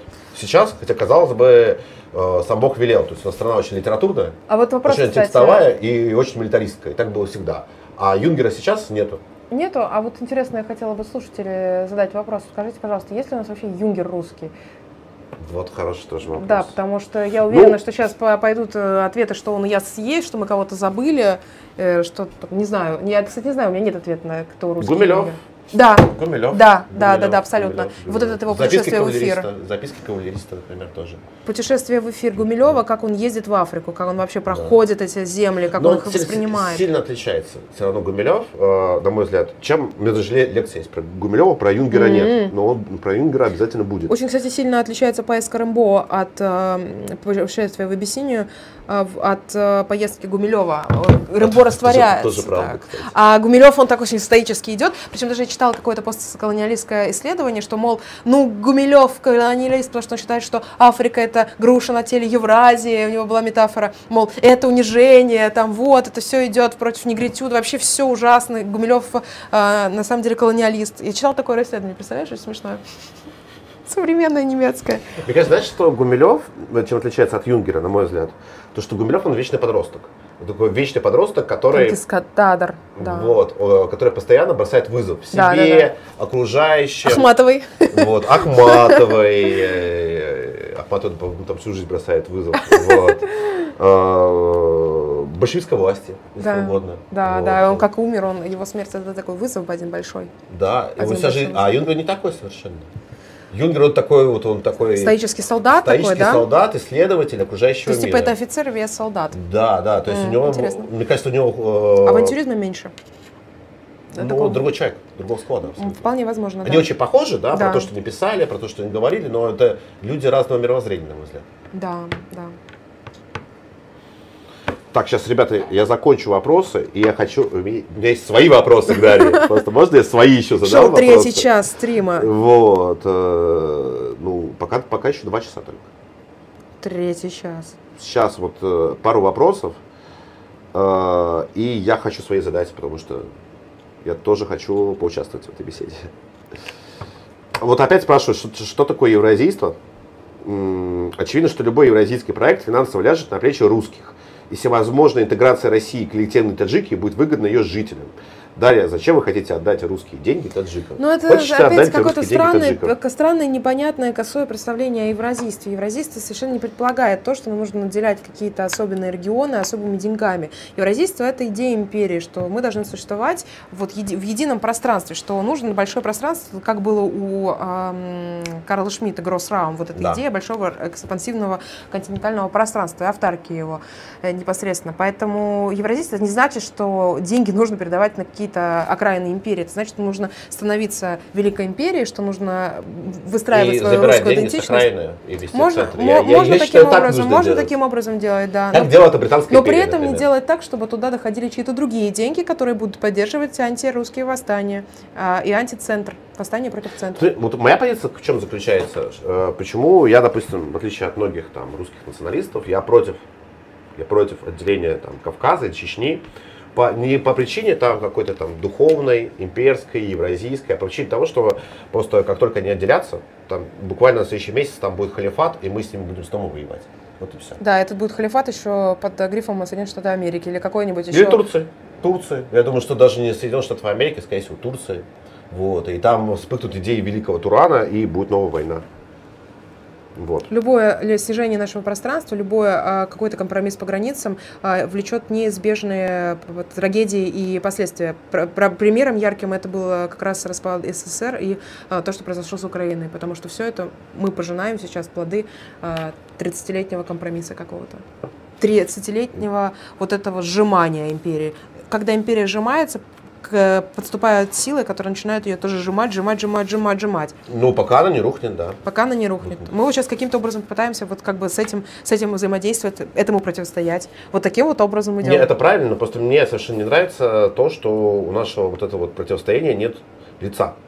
Ни да. идейного, ни религиозного, ни политического. То есть мы вроде бы как... Э, не, я уверен, что мы делаем правильное, справедливое дело, угу. вот, но мы это дело ну, может, мы с тобой, конечно, можем его объяснить, причем объяснить даже по-разному, угу. но угу. наша верховная власть, она его не хочет объяснять вообще. А, и у нас вот получается, это, что Дмитрий это, Анатольевич это, Медведев объясняет какие-то нарративы огромные, да, формулы. Да, и причем не очень понятно вообще. Разваливший Ливию, так, на да. минуточку предавший Ливию. Да, да но с, э, сам Дмитрий Медведев, он зам председателя Совбеза, это не то чтобы самая высокая должность в России. Да, да, есть, конечно, вещи, которые нужно менять. Э, давайте работать. Вот э, мы сейчас очень много вещей, на самом деле, э, провели, но много различных новых открытий, в частности, что твоя точка зрения, твоя имперскость, она, в принципе, созвучна и во многом евразийству. И что некоторые европейские... Для меня ты сделал открытие, что, оказывается, евразийство – это, в общем-то, империализм. Да, совершенно, совершенно, да.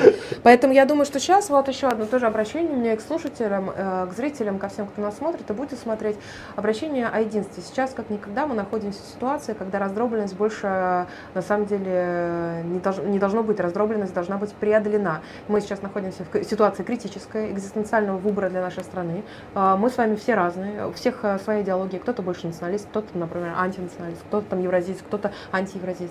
Но в ситуации исторического выбора, исторического завершения мы должны все быть едины, единым фронтом. После победы давайте, давайте с вами спорить, давайте организовывать действительно дискуссии, площадки, дебаты, гасить друг друга, валить, а, осуществлять медиакомпании против друг друга. Но сейчас мы находимся в той фазе, в которой нам необходимо бороться в едином фронте. А, и Потом мы проведем демаркацию границ, все определим. У каждого будет свое место в этой империи. В Земском соборе у каждого будет свой стул у каждого. Не, я полностью за э, жесткую иерархичность общества, вот, сословность, потому что это основа монархии. Без э, иерархии сословий монархия невозможно. Но сейчас вообще должен быть диалог, я призываю даже шире. Э, консенсус у нас сейчас не только по поводу империи, у нас сейчас консенсус есть и с левыми, левых и правых тоже. У нас, в принципе, есть определенная... А ты же говоришь, что левых правых не существует? Их не существует, но я говорю условные. Вон и правые, вон и левые. Но мне кажется, что мы находимся в ситуации абсолютного сейчас исторического совершения, поэтому э, очень много претензий, которые есть друг к другу, нужно их забыть немножко, простить. Вот нам не нужно повалиться за своих врагов, давайте помолимся друг за друга, за наше единство, чтобы у нас оно было. Потому что очень много все время вот этих вот э, соблазнов. Как-то как-то поссориться, кого-то покритиковать, покритиковать власть. Это тоже такой соблазн. Иногда это правильно, иногда это на самом деле неправильно. Иногда это не нужно этому потакать. Не, я согласен, что ради победы в нынешней кампании вот, э, нужно поддерживать друг друга в том числе, потому что иначе победу нельзя, э, ее нельзя достичь. Конечно, да. Вот, э, но просто к этой кампании огромное количество вопросов. Вот, ты понимаешь. Вопросы будем разворачивать. Там на некоторые вопросы, может быть, я сходу не могу ответить, но я их беру на заметку, и потом буду разрабатывать и уже формировать ответ.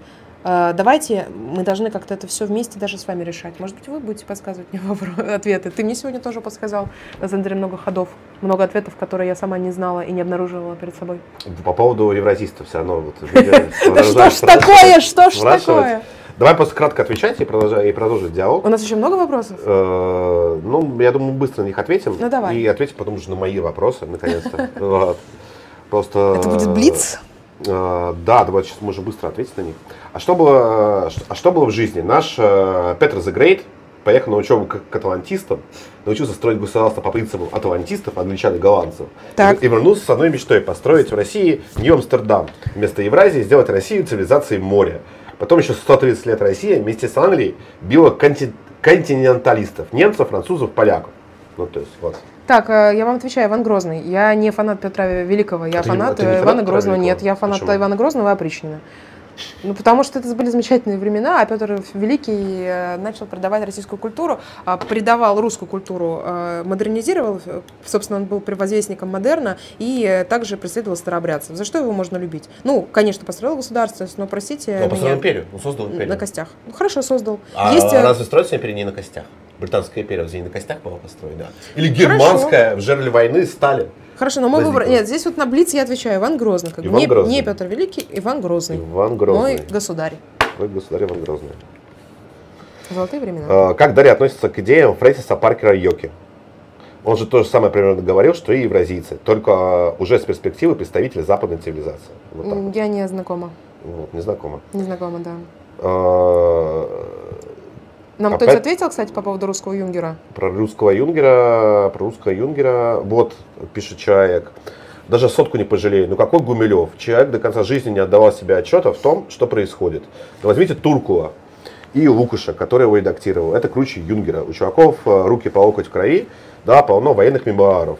Хоть про ГВ, а, про гражданскую войну имеется в виду. Хоть про мировые войны, не хуже юнгера. Кстати, мемуаров э, Дроздовца в огне книга хорошая, я идеологически ее по- поддерживаю, но стилистически у меня есть к ней вопросы, потому что там очень много пафоса слишком, на мой взгляд. Ты читал Дроздовца в огне Туркова? Вот, э, ну, мне, кстати, про гражданскую войну очень нравятся мемуары Краснова, вот. Краснов полузапрещенный человек сейчас, но мемуары у него отличные, всем советую читать. Э, Не знаю, насколько Ту- Турков, э, конечно, похож на Юнгера в плане, плане вообще, ну и концепции, и книги и так далее, но у Туркова больше пафоса, чем у Юнгера. И разница в том, что все-таки Турков это вот э, боевой офицер, который рассказывает историю, а не писатель боевой офицер. Все-таки разница между ними есть. Вот, э, как ни крути. Что касается Гумилева, ну, у меня позиция, вот, посмотрите мою лекцию, позиция весьма сложная у меня относительно Гумилева, потому что Гумилев это вечный подросток. Э, Русский техник отправил 100 рублей. Э, Спрашивает к разговору о русской классике, красоте и ужасах русской имперской жизни. Хочу привести фразу, увы, не настоящую, но очень красивую, вложенную в уста персонажа Ильина в сериале «Троцкий». Господи. Как сложно. Мир, который вы разрушили, Троцкий, не был идеальным, в нем были и мерзавцы. Вы же сделали мерзавцами всех.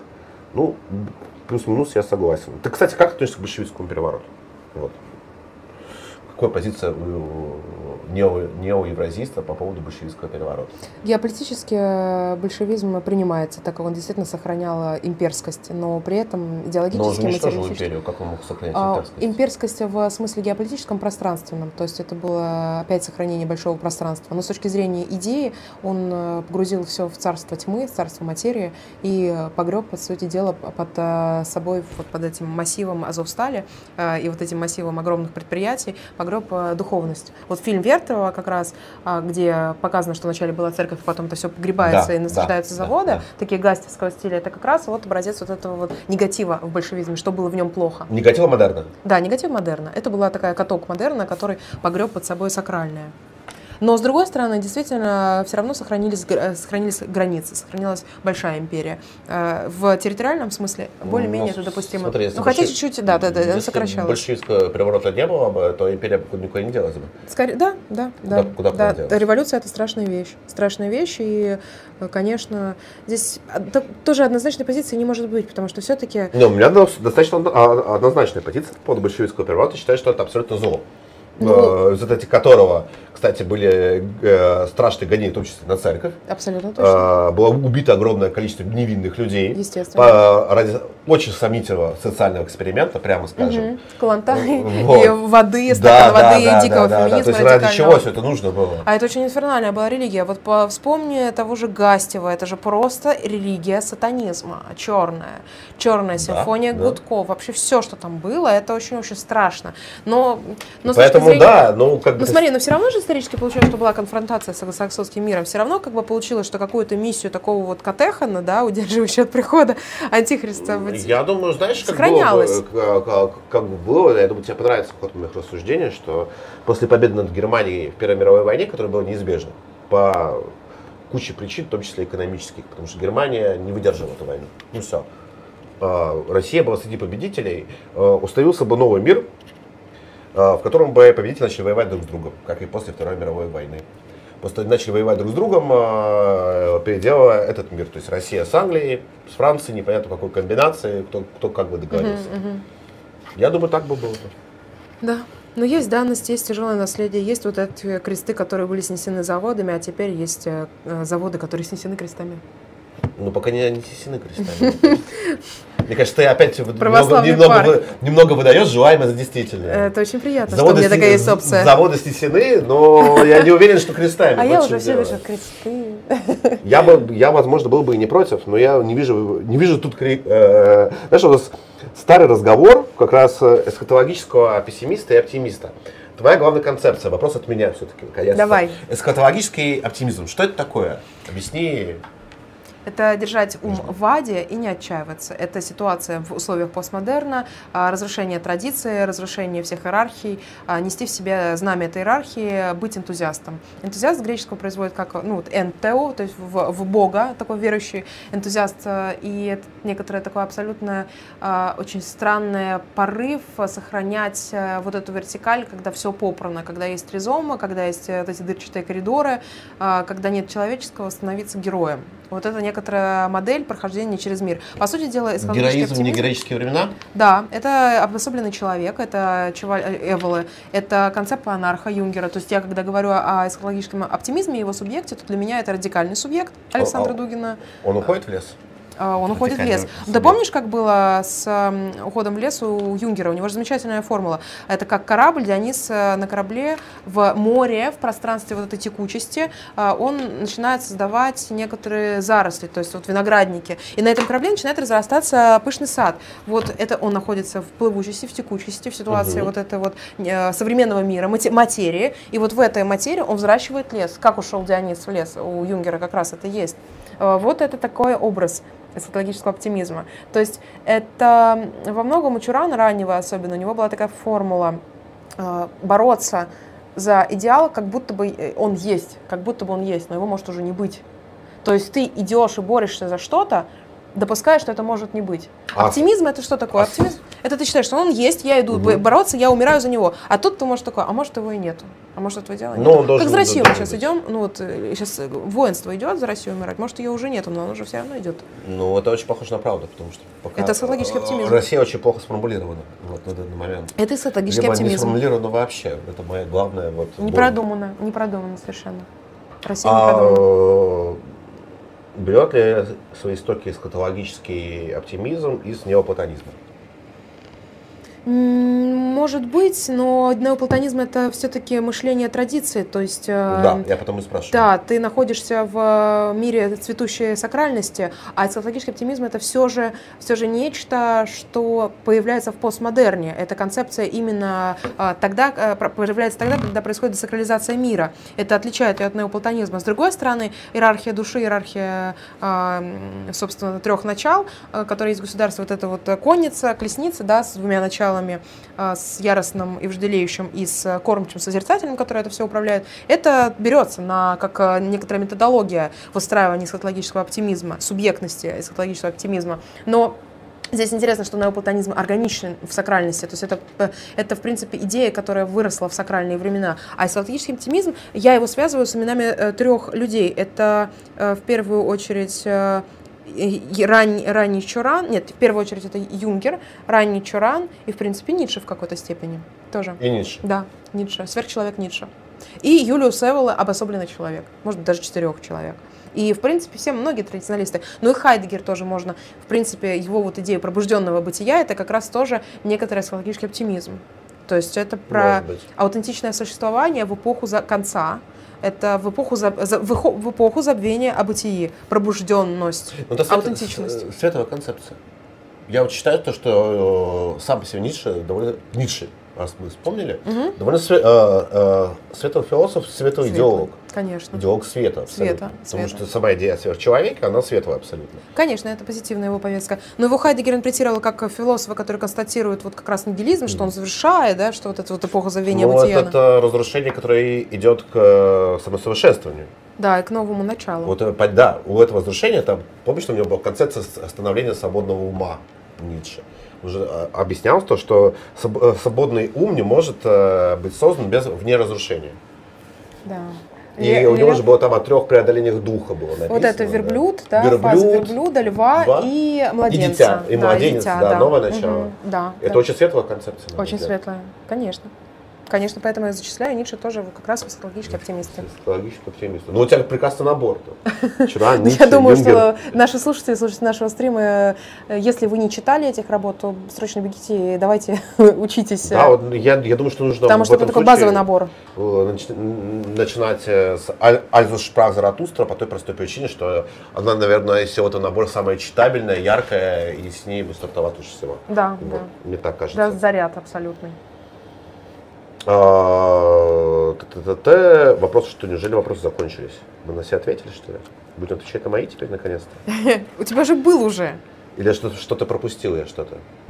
Ничего не пропустил. Э, Друзья, шлите донаты еще, ответим. Только шлите не за 100 рублей. Кто-нибудь, кто-нибудь, скажите мне, Вот, пожалуйста, шлите кто такой записи. русский юнгер? Пожалуйста, потому что постоянно, все время я помню, как мы с друзьями сидим, и все говорят, а да, это же русский юнгер. Давайте, пожалуйста, Ну вот предложили вариант. Туркул. Туркул предложили Ну, вариант. не зачет, э, не зачет, не Вариант зачет. э, я предложил Гумилев, Гумилев, нормально но не зачет. совсем. Вот, Ну, опровергли уже. Кто еще? Кто у нас русский юнгер? Борисаенко. Да, Может быть, Борисаенко. Но Да. опять-таки Борисаенков, он все-таки не писатель классический, он скорее пишущий террорист. все, я сейчас уже просто своим зрителям, которые тоже смотрят и пишут, что стрим классный и драйвовый, напишу, кто такой русский юнгер. Пусть отвечают. Друзья, вот, э, прис- присылайте. Давайте, русского- присылайте э, скорее. Русского юнгера. Ой, слушай, у меня интересная, э, интересную историю читал, кажется, у Лимонова, где у него был диалог. Ты же Лимонов знал с детства, получается, самого раннего, да? Мгм. Что у него, по-моему, э, был диалог как раз с Дугиным по поводу того, что ты была еще ребенком, вот, а Дугин сразу понял, что он детей не любит. Да, он ненавидел, он хейтил детей. Это. Лимонов был хейтер детский. Какие у тебя первые впечатления Лимонова? Что это был дядя, который запрещал мне иметь воздушный шарик. И я помню, что там была Наталья Медведева, и она говорит, это в другую комнату надо унести. И Наташа мне подарила такой рюкзачок с э, синим слоненком из Франции привезла. А вот э, Лимонову, я думаю, вот за какой злой дядя, вот и не любит он, э, чтобы я какие-то шарики с собой носила. Потом они, при... потом Лимонов сидел у нас на кухне, и мне было очень скучно. Я не понимала, о чем они говорят. У них был какой-то свой застольный... А Сколько тебе было лет? Вот такой, вот такой возраст, потому что как бы я ходила, у нас вообще, у меня как бы живу в семье издателей, а, мой отец и моя мать это издатели, у них книжная издательство Мгм. Артагея, и у них все время была какая-то бумага, в которую заворачивали книги там, и у них вот такие вот были какие-то странные, вот, знаешь, когда а, кар- такой большие-большие рулеты, а, и из-под этих вот там такая тулка есть, вот тулка у каких-то странных рулетов бумаги. И я вообще ходила с этими большими конструкциями по дому заваленному вообще весь дом был завален Маренко, потому что папа издавал Маренко, огромное количество литературы. Я ходила туда, вставляла панду, э, какие-то одеяния на нее э, налепляла и пыталась как бы удивить Лимонова. То есть мне нужно было как бы удивить, чтобы его внимание перехватить. А он был очень такой злой, он вообще нисколько на меня не смотрел. И я вот выставляла какие-то странные объекты, типа, и смотрела, ждала реакцию. Думаю, так, ну, типа, вот что, почему, почему никакой реакции? И меня это очень удивляло, его абсолютное отчуждение, потому что на такое, например, Курехин очень реагировал живо, то есть он сразу как-то там вступал в диалог, На, а, но- такой... но на а, арт-объект. А, создан- да, да, у него сразу, сразу было какое-то такое поп-механики, такое вот реагирование поп-механики. А Лимонов был непрошибаем. Потом мы с ним встретились э, на Царьграде, и он вспоминал еще эту встречу, очень странно, что я Ну, интервью пришла... проводили, или просто случайно встретились? М, Он пришел к нам на интервью, но я подошла к нему и сказала, я вот Даша Дугина. Он говорит, о, здравствуйте, дочь моего злейшего врага. Я улыбнулась и говорю, ладно. Он говорит, давайте иди сфотографируйся со мной. Хорошо. Потом он написал в книге воспоминания про меня, что я была одета как французская проститутка, по-моему.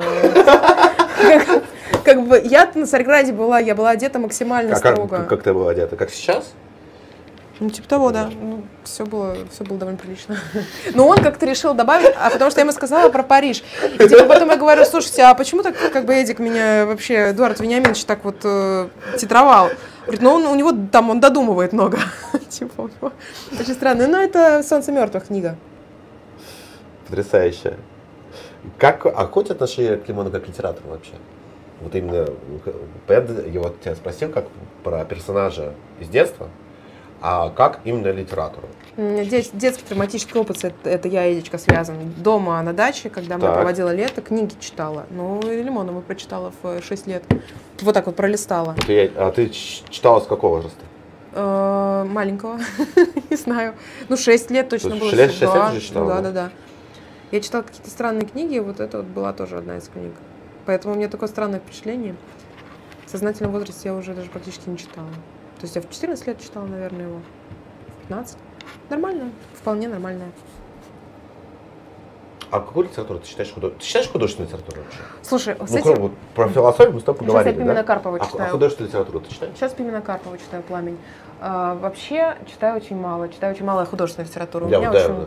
да, очень много каких- всяких работ. Я там начинаю читать про какую-нибудь Африку, какие-нибудь э, постколониальные исследования, или начинаю там что-нибудь читать про эпоху Деголя. То есть у меня сейчас очень такой специфическая выборка книг. э, Потом меня увлечет какой-нибудь там, не знаю, Доминик Венер, который увижу в- изданного. Ой, он красиво пишет очень. Мгм. Да, только я читаю мне на нравится- русском. мне нравится как автор он. А мне, мне не нравится он, мне не нравится его переводчик, потому что начинаю открывать эти работы, тут у меня начинается сравнение примерно с французским оригиналом, начинаю достраивать, Ну, как это ну, на ты, ты- французском. ты- ты бы перевела бы. Почему? Э, Да, я, да, ну, надеюсь, что руки дойдут. Вот. А так, Ты же принципе, переводил что- манифест новых правах, насколько я помню. Там, э, на самом деле, привели его ребята, я просто его подредактировала и написала введение. Это Росмарсов делал, да. Но так пока что, по-моему, издание еще не доиздалось. По-моему, так и не А добили. планируется вообще издание? Должно, нужно Роса спрашивать. Рос сейчас в военкоре, насколько я помню. Рос в военкоре, Насколько, я знаю. А, Не знаю, это интересно, на самом деле. Интересный опыт, в любом случае. А, Вопрос присылали нам. 150 рублей. Support Russian. Как сочетается евразийство, национализм, демократия и царизм? Демократию вопрос. выкидываем. Вопрос ко мне или гости? Вопрос гости. Нуж- Нужно ли святу сменить прическу на обычную? Да нет, нормально у тебя прическа. А Нормально. что у тебя необычного? Не знаю. Не для нашей среды. не нужно, да? Не, нормально все. Хорошо. Вот. Сегодня, А, кстати, как вот- сочетается евразийство, национализм и царизм без демократии? Евразийство критично относится к национализму. Почему? В принципе, такая интерпретация, как Бенедикта Андерсона, что это воображаемое сообщество. Ну, почему? Ну, что это некоторая такая искусственная конструкция, что Национализм? национализм... Да, что национализм, собственно, это явление модерна, это некоторое искусственное образование, что есть народ, народу да, нации нет. Скорее, вот такое восприятие. Демократию евразийство отвергает, ну, то есть, э, по крайней мере, демократию в э, западном смысле. А, Что касается... Какая еще была третья доктрина? Царизм. А Царизм пересекается, то есть это совместимость, э, компатибельность есть. Для цариста, для, для цариста, для монархиста того толку, которым мы, допустим, являемся, национализм является средством, одним из средств достижения общей цели. Вот. э, Но, на мой взгляд, э, ну, как, когда появился национализм, с появлением национальных государств. И каждый раз национализм это определенная механика достижения цели. И когда национализмом занимается, собственно, монарх, как это делал, не знаю, Вильгельм I во время основания Германской империи, вот, э, кто курировал вообще весь национализм. Кто курировал национализм э, Российской империи? Буквально Столыпин. Ну, буквально, то есть там, в том числе. Тогда вот э, национализм приходит к успеху. Национализм вне монарха, национализм вне аристократии э, приходит, э, ну, какие успехи национализма в России сейчас? Вот. Или там, ну, не знаю, украинский национализм. А вот это можно назвать, очень- кстати, национализмом? Очень, очень странный национализм украинский, допустим. Вот, где там намешано буквально все, то есть он там, там одновременно и национал-социализм, э, который... ЛГБТ. И ЛГБТ, И про американская абсолютно какая-то и, повестка. и при этом безумная. аб- абсолютно там а, еврейские олигархи, которые спонсируют национал-социалистов, чтобы это они воевали, да, да, абсолютно, а, абсолютно постмодерн, где каждый там сей шаг противоречит предыдущему просто. Да, да, абсолютно. да, это царство абсурда. Но здесь э, момент, что украинцы очень артистичные товарищи, и поэтому они играют это все. Мне вообще мне кажется, что вот для Украины сейчас то, что происходит, это спектакль. Альшанский, вот, кстати, на прошлом стриме говорил очень ха- интересную мысль э, на тему того, что у нас э, со- современная Российская Федерация это была страна, которая основана мафией. Вот, а украинское э, государство остается сектантами современное. И что вот это вот абсолютно сектантское поведение, вот это вот театральное, э, театральщина, смешанная с абсолютной кровожадностью, которая не обосновывается ничем идеологически, Мгм. не обосновывается ничем практически. Актерство. Да помнишь, что, кстати, в Средневековье актеры скрывали под своей маской шуты дьявола. Обычно под маской был скрыт дьявол. Поэтому интересно, что роль сегодня такого э, шута, она у Зеленского комик. Он шутил, он, у него были шутки про войну. Он еще когда в бытность свою а, артистом он э, говорил о том, ой, сейчас Россия нападет. Это так странно. Это вообще, если с точки зрения метафизики, антологии вообще интерпретировать, то это шут, маской которого скрывается дьявол. Так и есть. Это Я хотел странно. задать тебе вопрос про Францию, раз мы Давай. почти обо всем, э, что я хотел. Про Францию у нас осталось немного времени. Совсем, Мгм. ребят, задавайте вопросы последние. Я, э, Напишите, пожалуйста, да, кто такой русский юнгер, ну хотя бы мне в личку ВКонтакте. юнгер, да. Ну, у вас же есть предположение, я знаю. Идем по Франции. Идем, э, идем про Францию. Мы с тобой последний раз виделись на твоей лекции накануне французских выборов. И нам, мне кажется, кажется, нужно было с тобой спорить, может на что-нибудь, я не знаю, на что-нибудь, на что-нибудь интересное. По поводу побед. Да, я вот, э, э, тебе довольно радикально сказал, то, что никаких шансов у Ле Пен и Зимура нет, а Ну, ты говоришь, что надо верить в лучшее. А ты же помнишь мою концепцию? Вот я верила в лучшую, верила, верила, и в итоге мы доверились до того, что у Макрона нет абсолютного большинства парламентского, и что Люпен взяла героические очки на парламентских выборах. 89 депутатов у нее теперь. Но она же третья все равно, там он даже Первое. Стоп. А Меланшон же второй. Нет. Нет, сейчас Я расскажу. как- как У Меланшона прочитал. была коалиция НЮП, которая Так. пришла второй. Да. Но а, в силу того, что а, коалиция распалась, как только они вошли Мгм. в парламент, и они а, отделились, у Люпен самое большое количество депутатов в, оппози- в А, оппозиции. типа там коалиция, вот Да, эта левая, они, она типа, раздробилась. Они вошли, а потом такие, ой, не-не-не, ребята, мы не будем вместе. Почему? Потому что экологи глобалисты, потому что социалисты с ума сошли, а Франц Инсумис, они все-таки такие левые радикалы, крутые, и с ними не очень хотят а, сотрудничать вот эти экологи И мягенькие. макронисты, они тоже шли же в коалиции, получается. Да, у них тоже была, ну, у них ничего не распалось, они вот первая сила, да. А, собственно, для Франца Сумис теперь осталось уже, у них меньше депутатов, чем у Люпен. То а есть, Зимур не прошел же у нас. а Зимур не прошел. Вот, Да. кстати, это очень странная вещь, потому что я, если честно, верила даже больше в Зимура на парламентских выборах. Думала, что у него будет, ну, депутатов 9. У него оказалось депутатов 0. Вот такая И какой ситуация. это означает, по сути, политический кризис во Франции сейчас.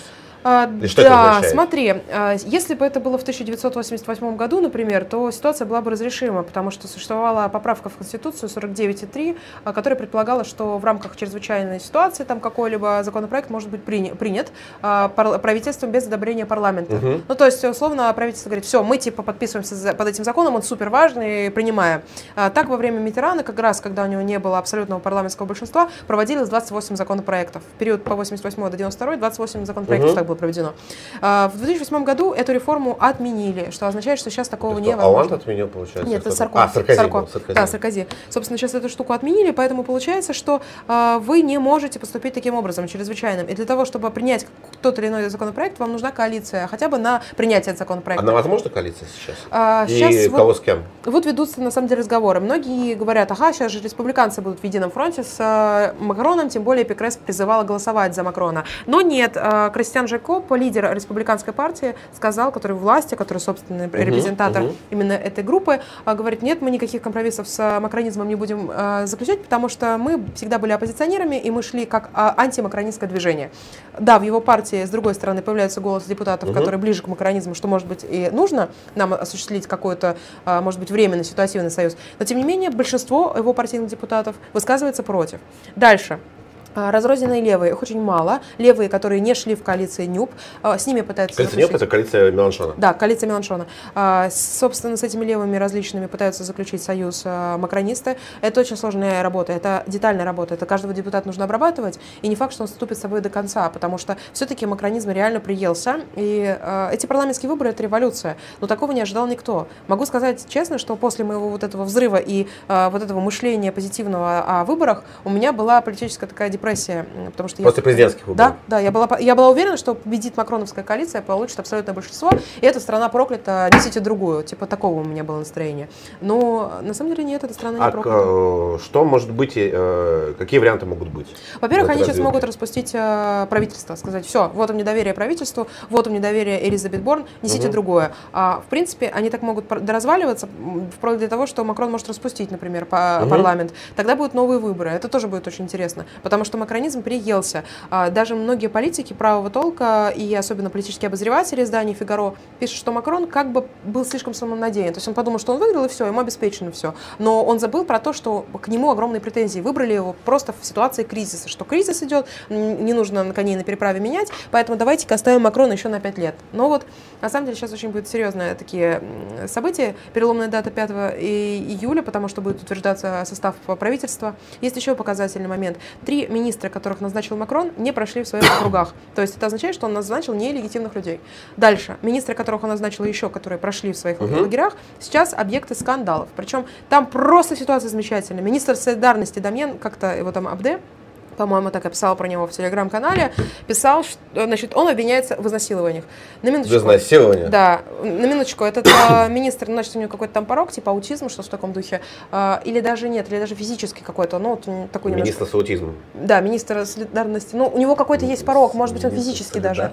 С аутизмом. Ну, он, не, он министр солидарности, но он солидарен с аутизмом, а он солидарен со всеми. Но у него есть какие-то врожденные пороки. Ну, я, я понял, ну как бы это визуально звучит, видно. Ну, звучит, конечно, безумно ну, абсолютно. Ну, визуально, визуально это видно, как бы. Ну, его назначили, думая, что он такой будет э, персонаж, как бы, угу.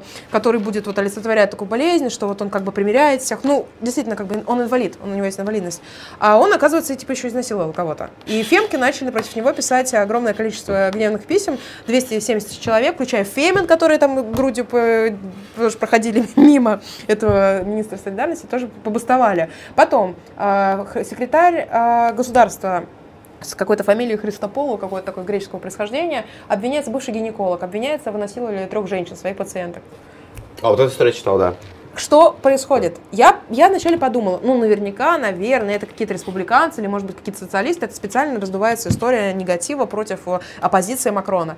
Нет, это реально макронисты, убежденные, причем Дамьен, он перешел, вот этот министр солидарности, пришел не так давно к макронистам, то есть он был раньше республиканец, но потом что-то ему не понравилось в республиканской партии, он перешел э, в солидарность к Макрону. Вот э, такие эсхатологические проявления тоже в сбое в политике. А что, что будет после распуска правительства, например? И будут новые выборы? Нет, должно, должно, должны назначаться новые министры. А, а если не будет ты, коалиции? После распуска парламента ты говоришь? После распуска парламента. Парламента. Да, перевыборы. Нет, перевыборы, да. Выборы. Да, у него есть такая опция. Макрон, если совсем все плохо пойдет, но это нестабильность, это, это вообще риски огромные. Ну, это политический кризис, по сути. Это, а, да, он уже начался.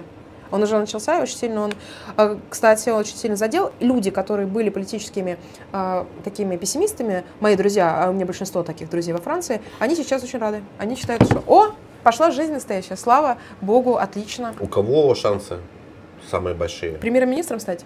Да, например. Не знаю, если бы была бы Макроном, назначила Меланшоном, тем, Меланшона премьер-министром, тем самым осуществила бы с ним пакт. Но я думаю, что просто Макрон на это не пойдет, потому что Но Меланшон, Меланшон же левый радикал. Левый радикал, и в этом он прекрасен. У него прекрасная левая поездка э, социалистическая. Одновременно у него критика НАТО, у него, в принципе, в геополитике все хорошо. Ну, то есть него... ты хочешь разрушения экономики э, французской?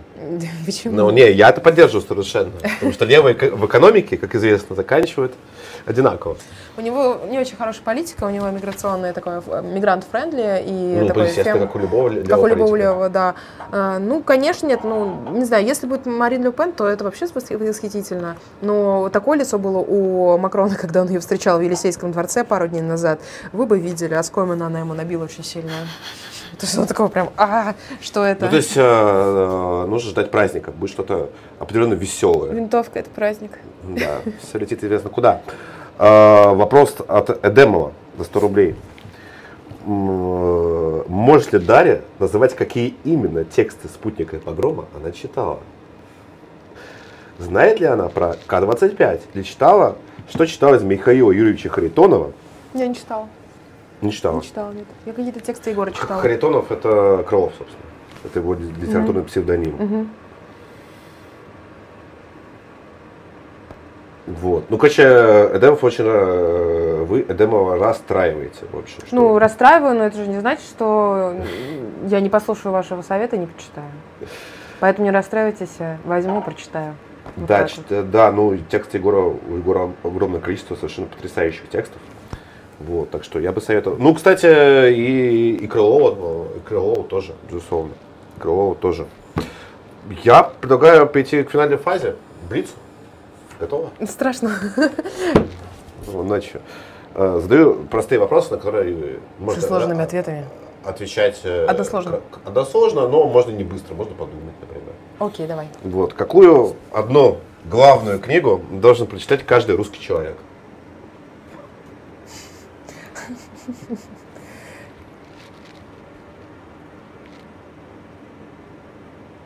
Библию. Библию. А, либеральная демократия или исламский фундаментализм? Можно сказать не то, не то и не другое. Или, или и то, и другое, например. Традиционализм. Тр- Традиционализм. Да. Да. А, какие, на твой взгляд, три лучших правителя в истории России? Иван Грозный раз. Иван Грозный два. Иван Грозный три. А почему, почему? Откуда эта любовь к Ивану Грозному? Ну, это же красиво. Он же минимум. очень спорный правитель во всем смысле. Но он очень красивый, у него красивое царство, империя, грозный стиль правления, опричнина. Все как надо. Я, а, и помимо Ивана Грозного все. Давай остановимся на Иване Грозном. Его еще нужно осмыслить. Он, он такой сложный, комплексный правитель. Сложный комплексный правитель. И, и никого точно больше. Да, пока нет. Потому что сейчас я скажу, например, какой-нибудь еще, он уже вызовет, у меня уже в голове вызывает споры. У меня уже пошла дискуссия такая. Слушай, Напряженная. э, ну и тогда у меня будет самый последний вопрос. Давай. И если не, у нас не придут никакие донаты, в общем, то мы будем завершать наш, наш прекрасный стрим на этом.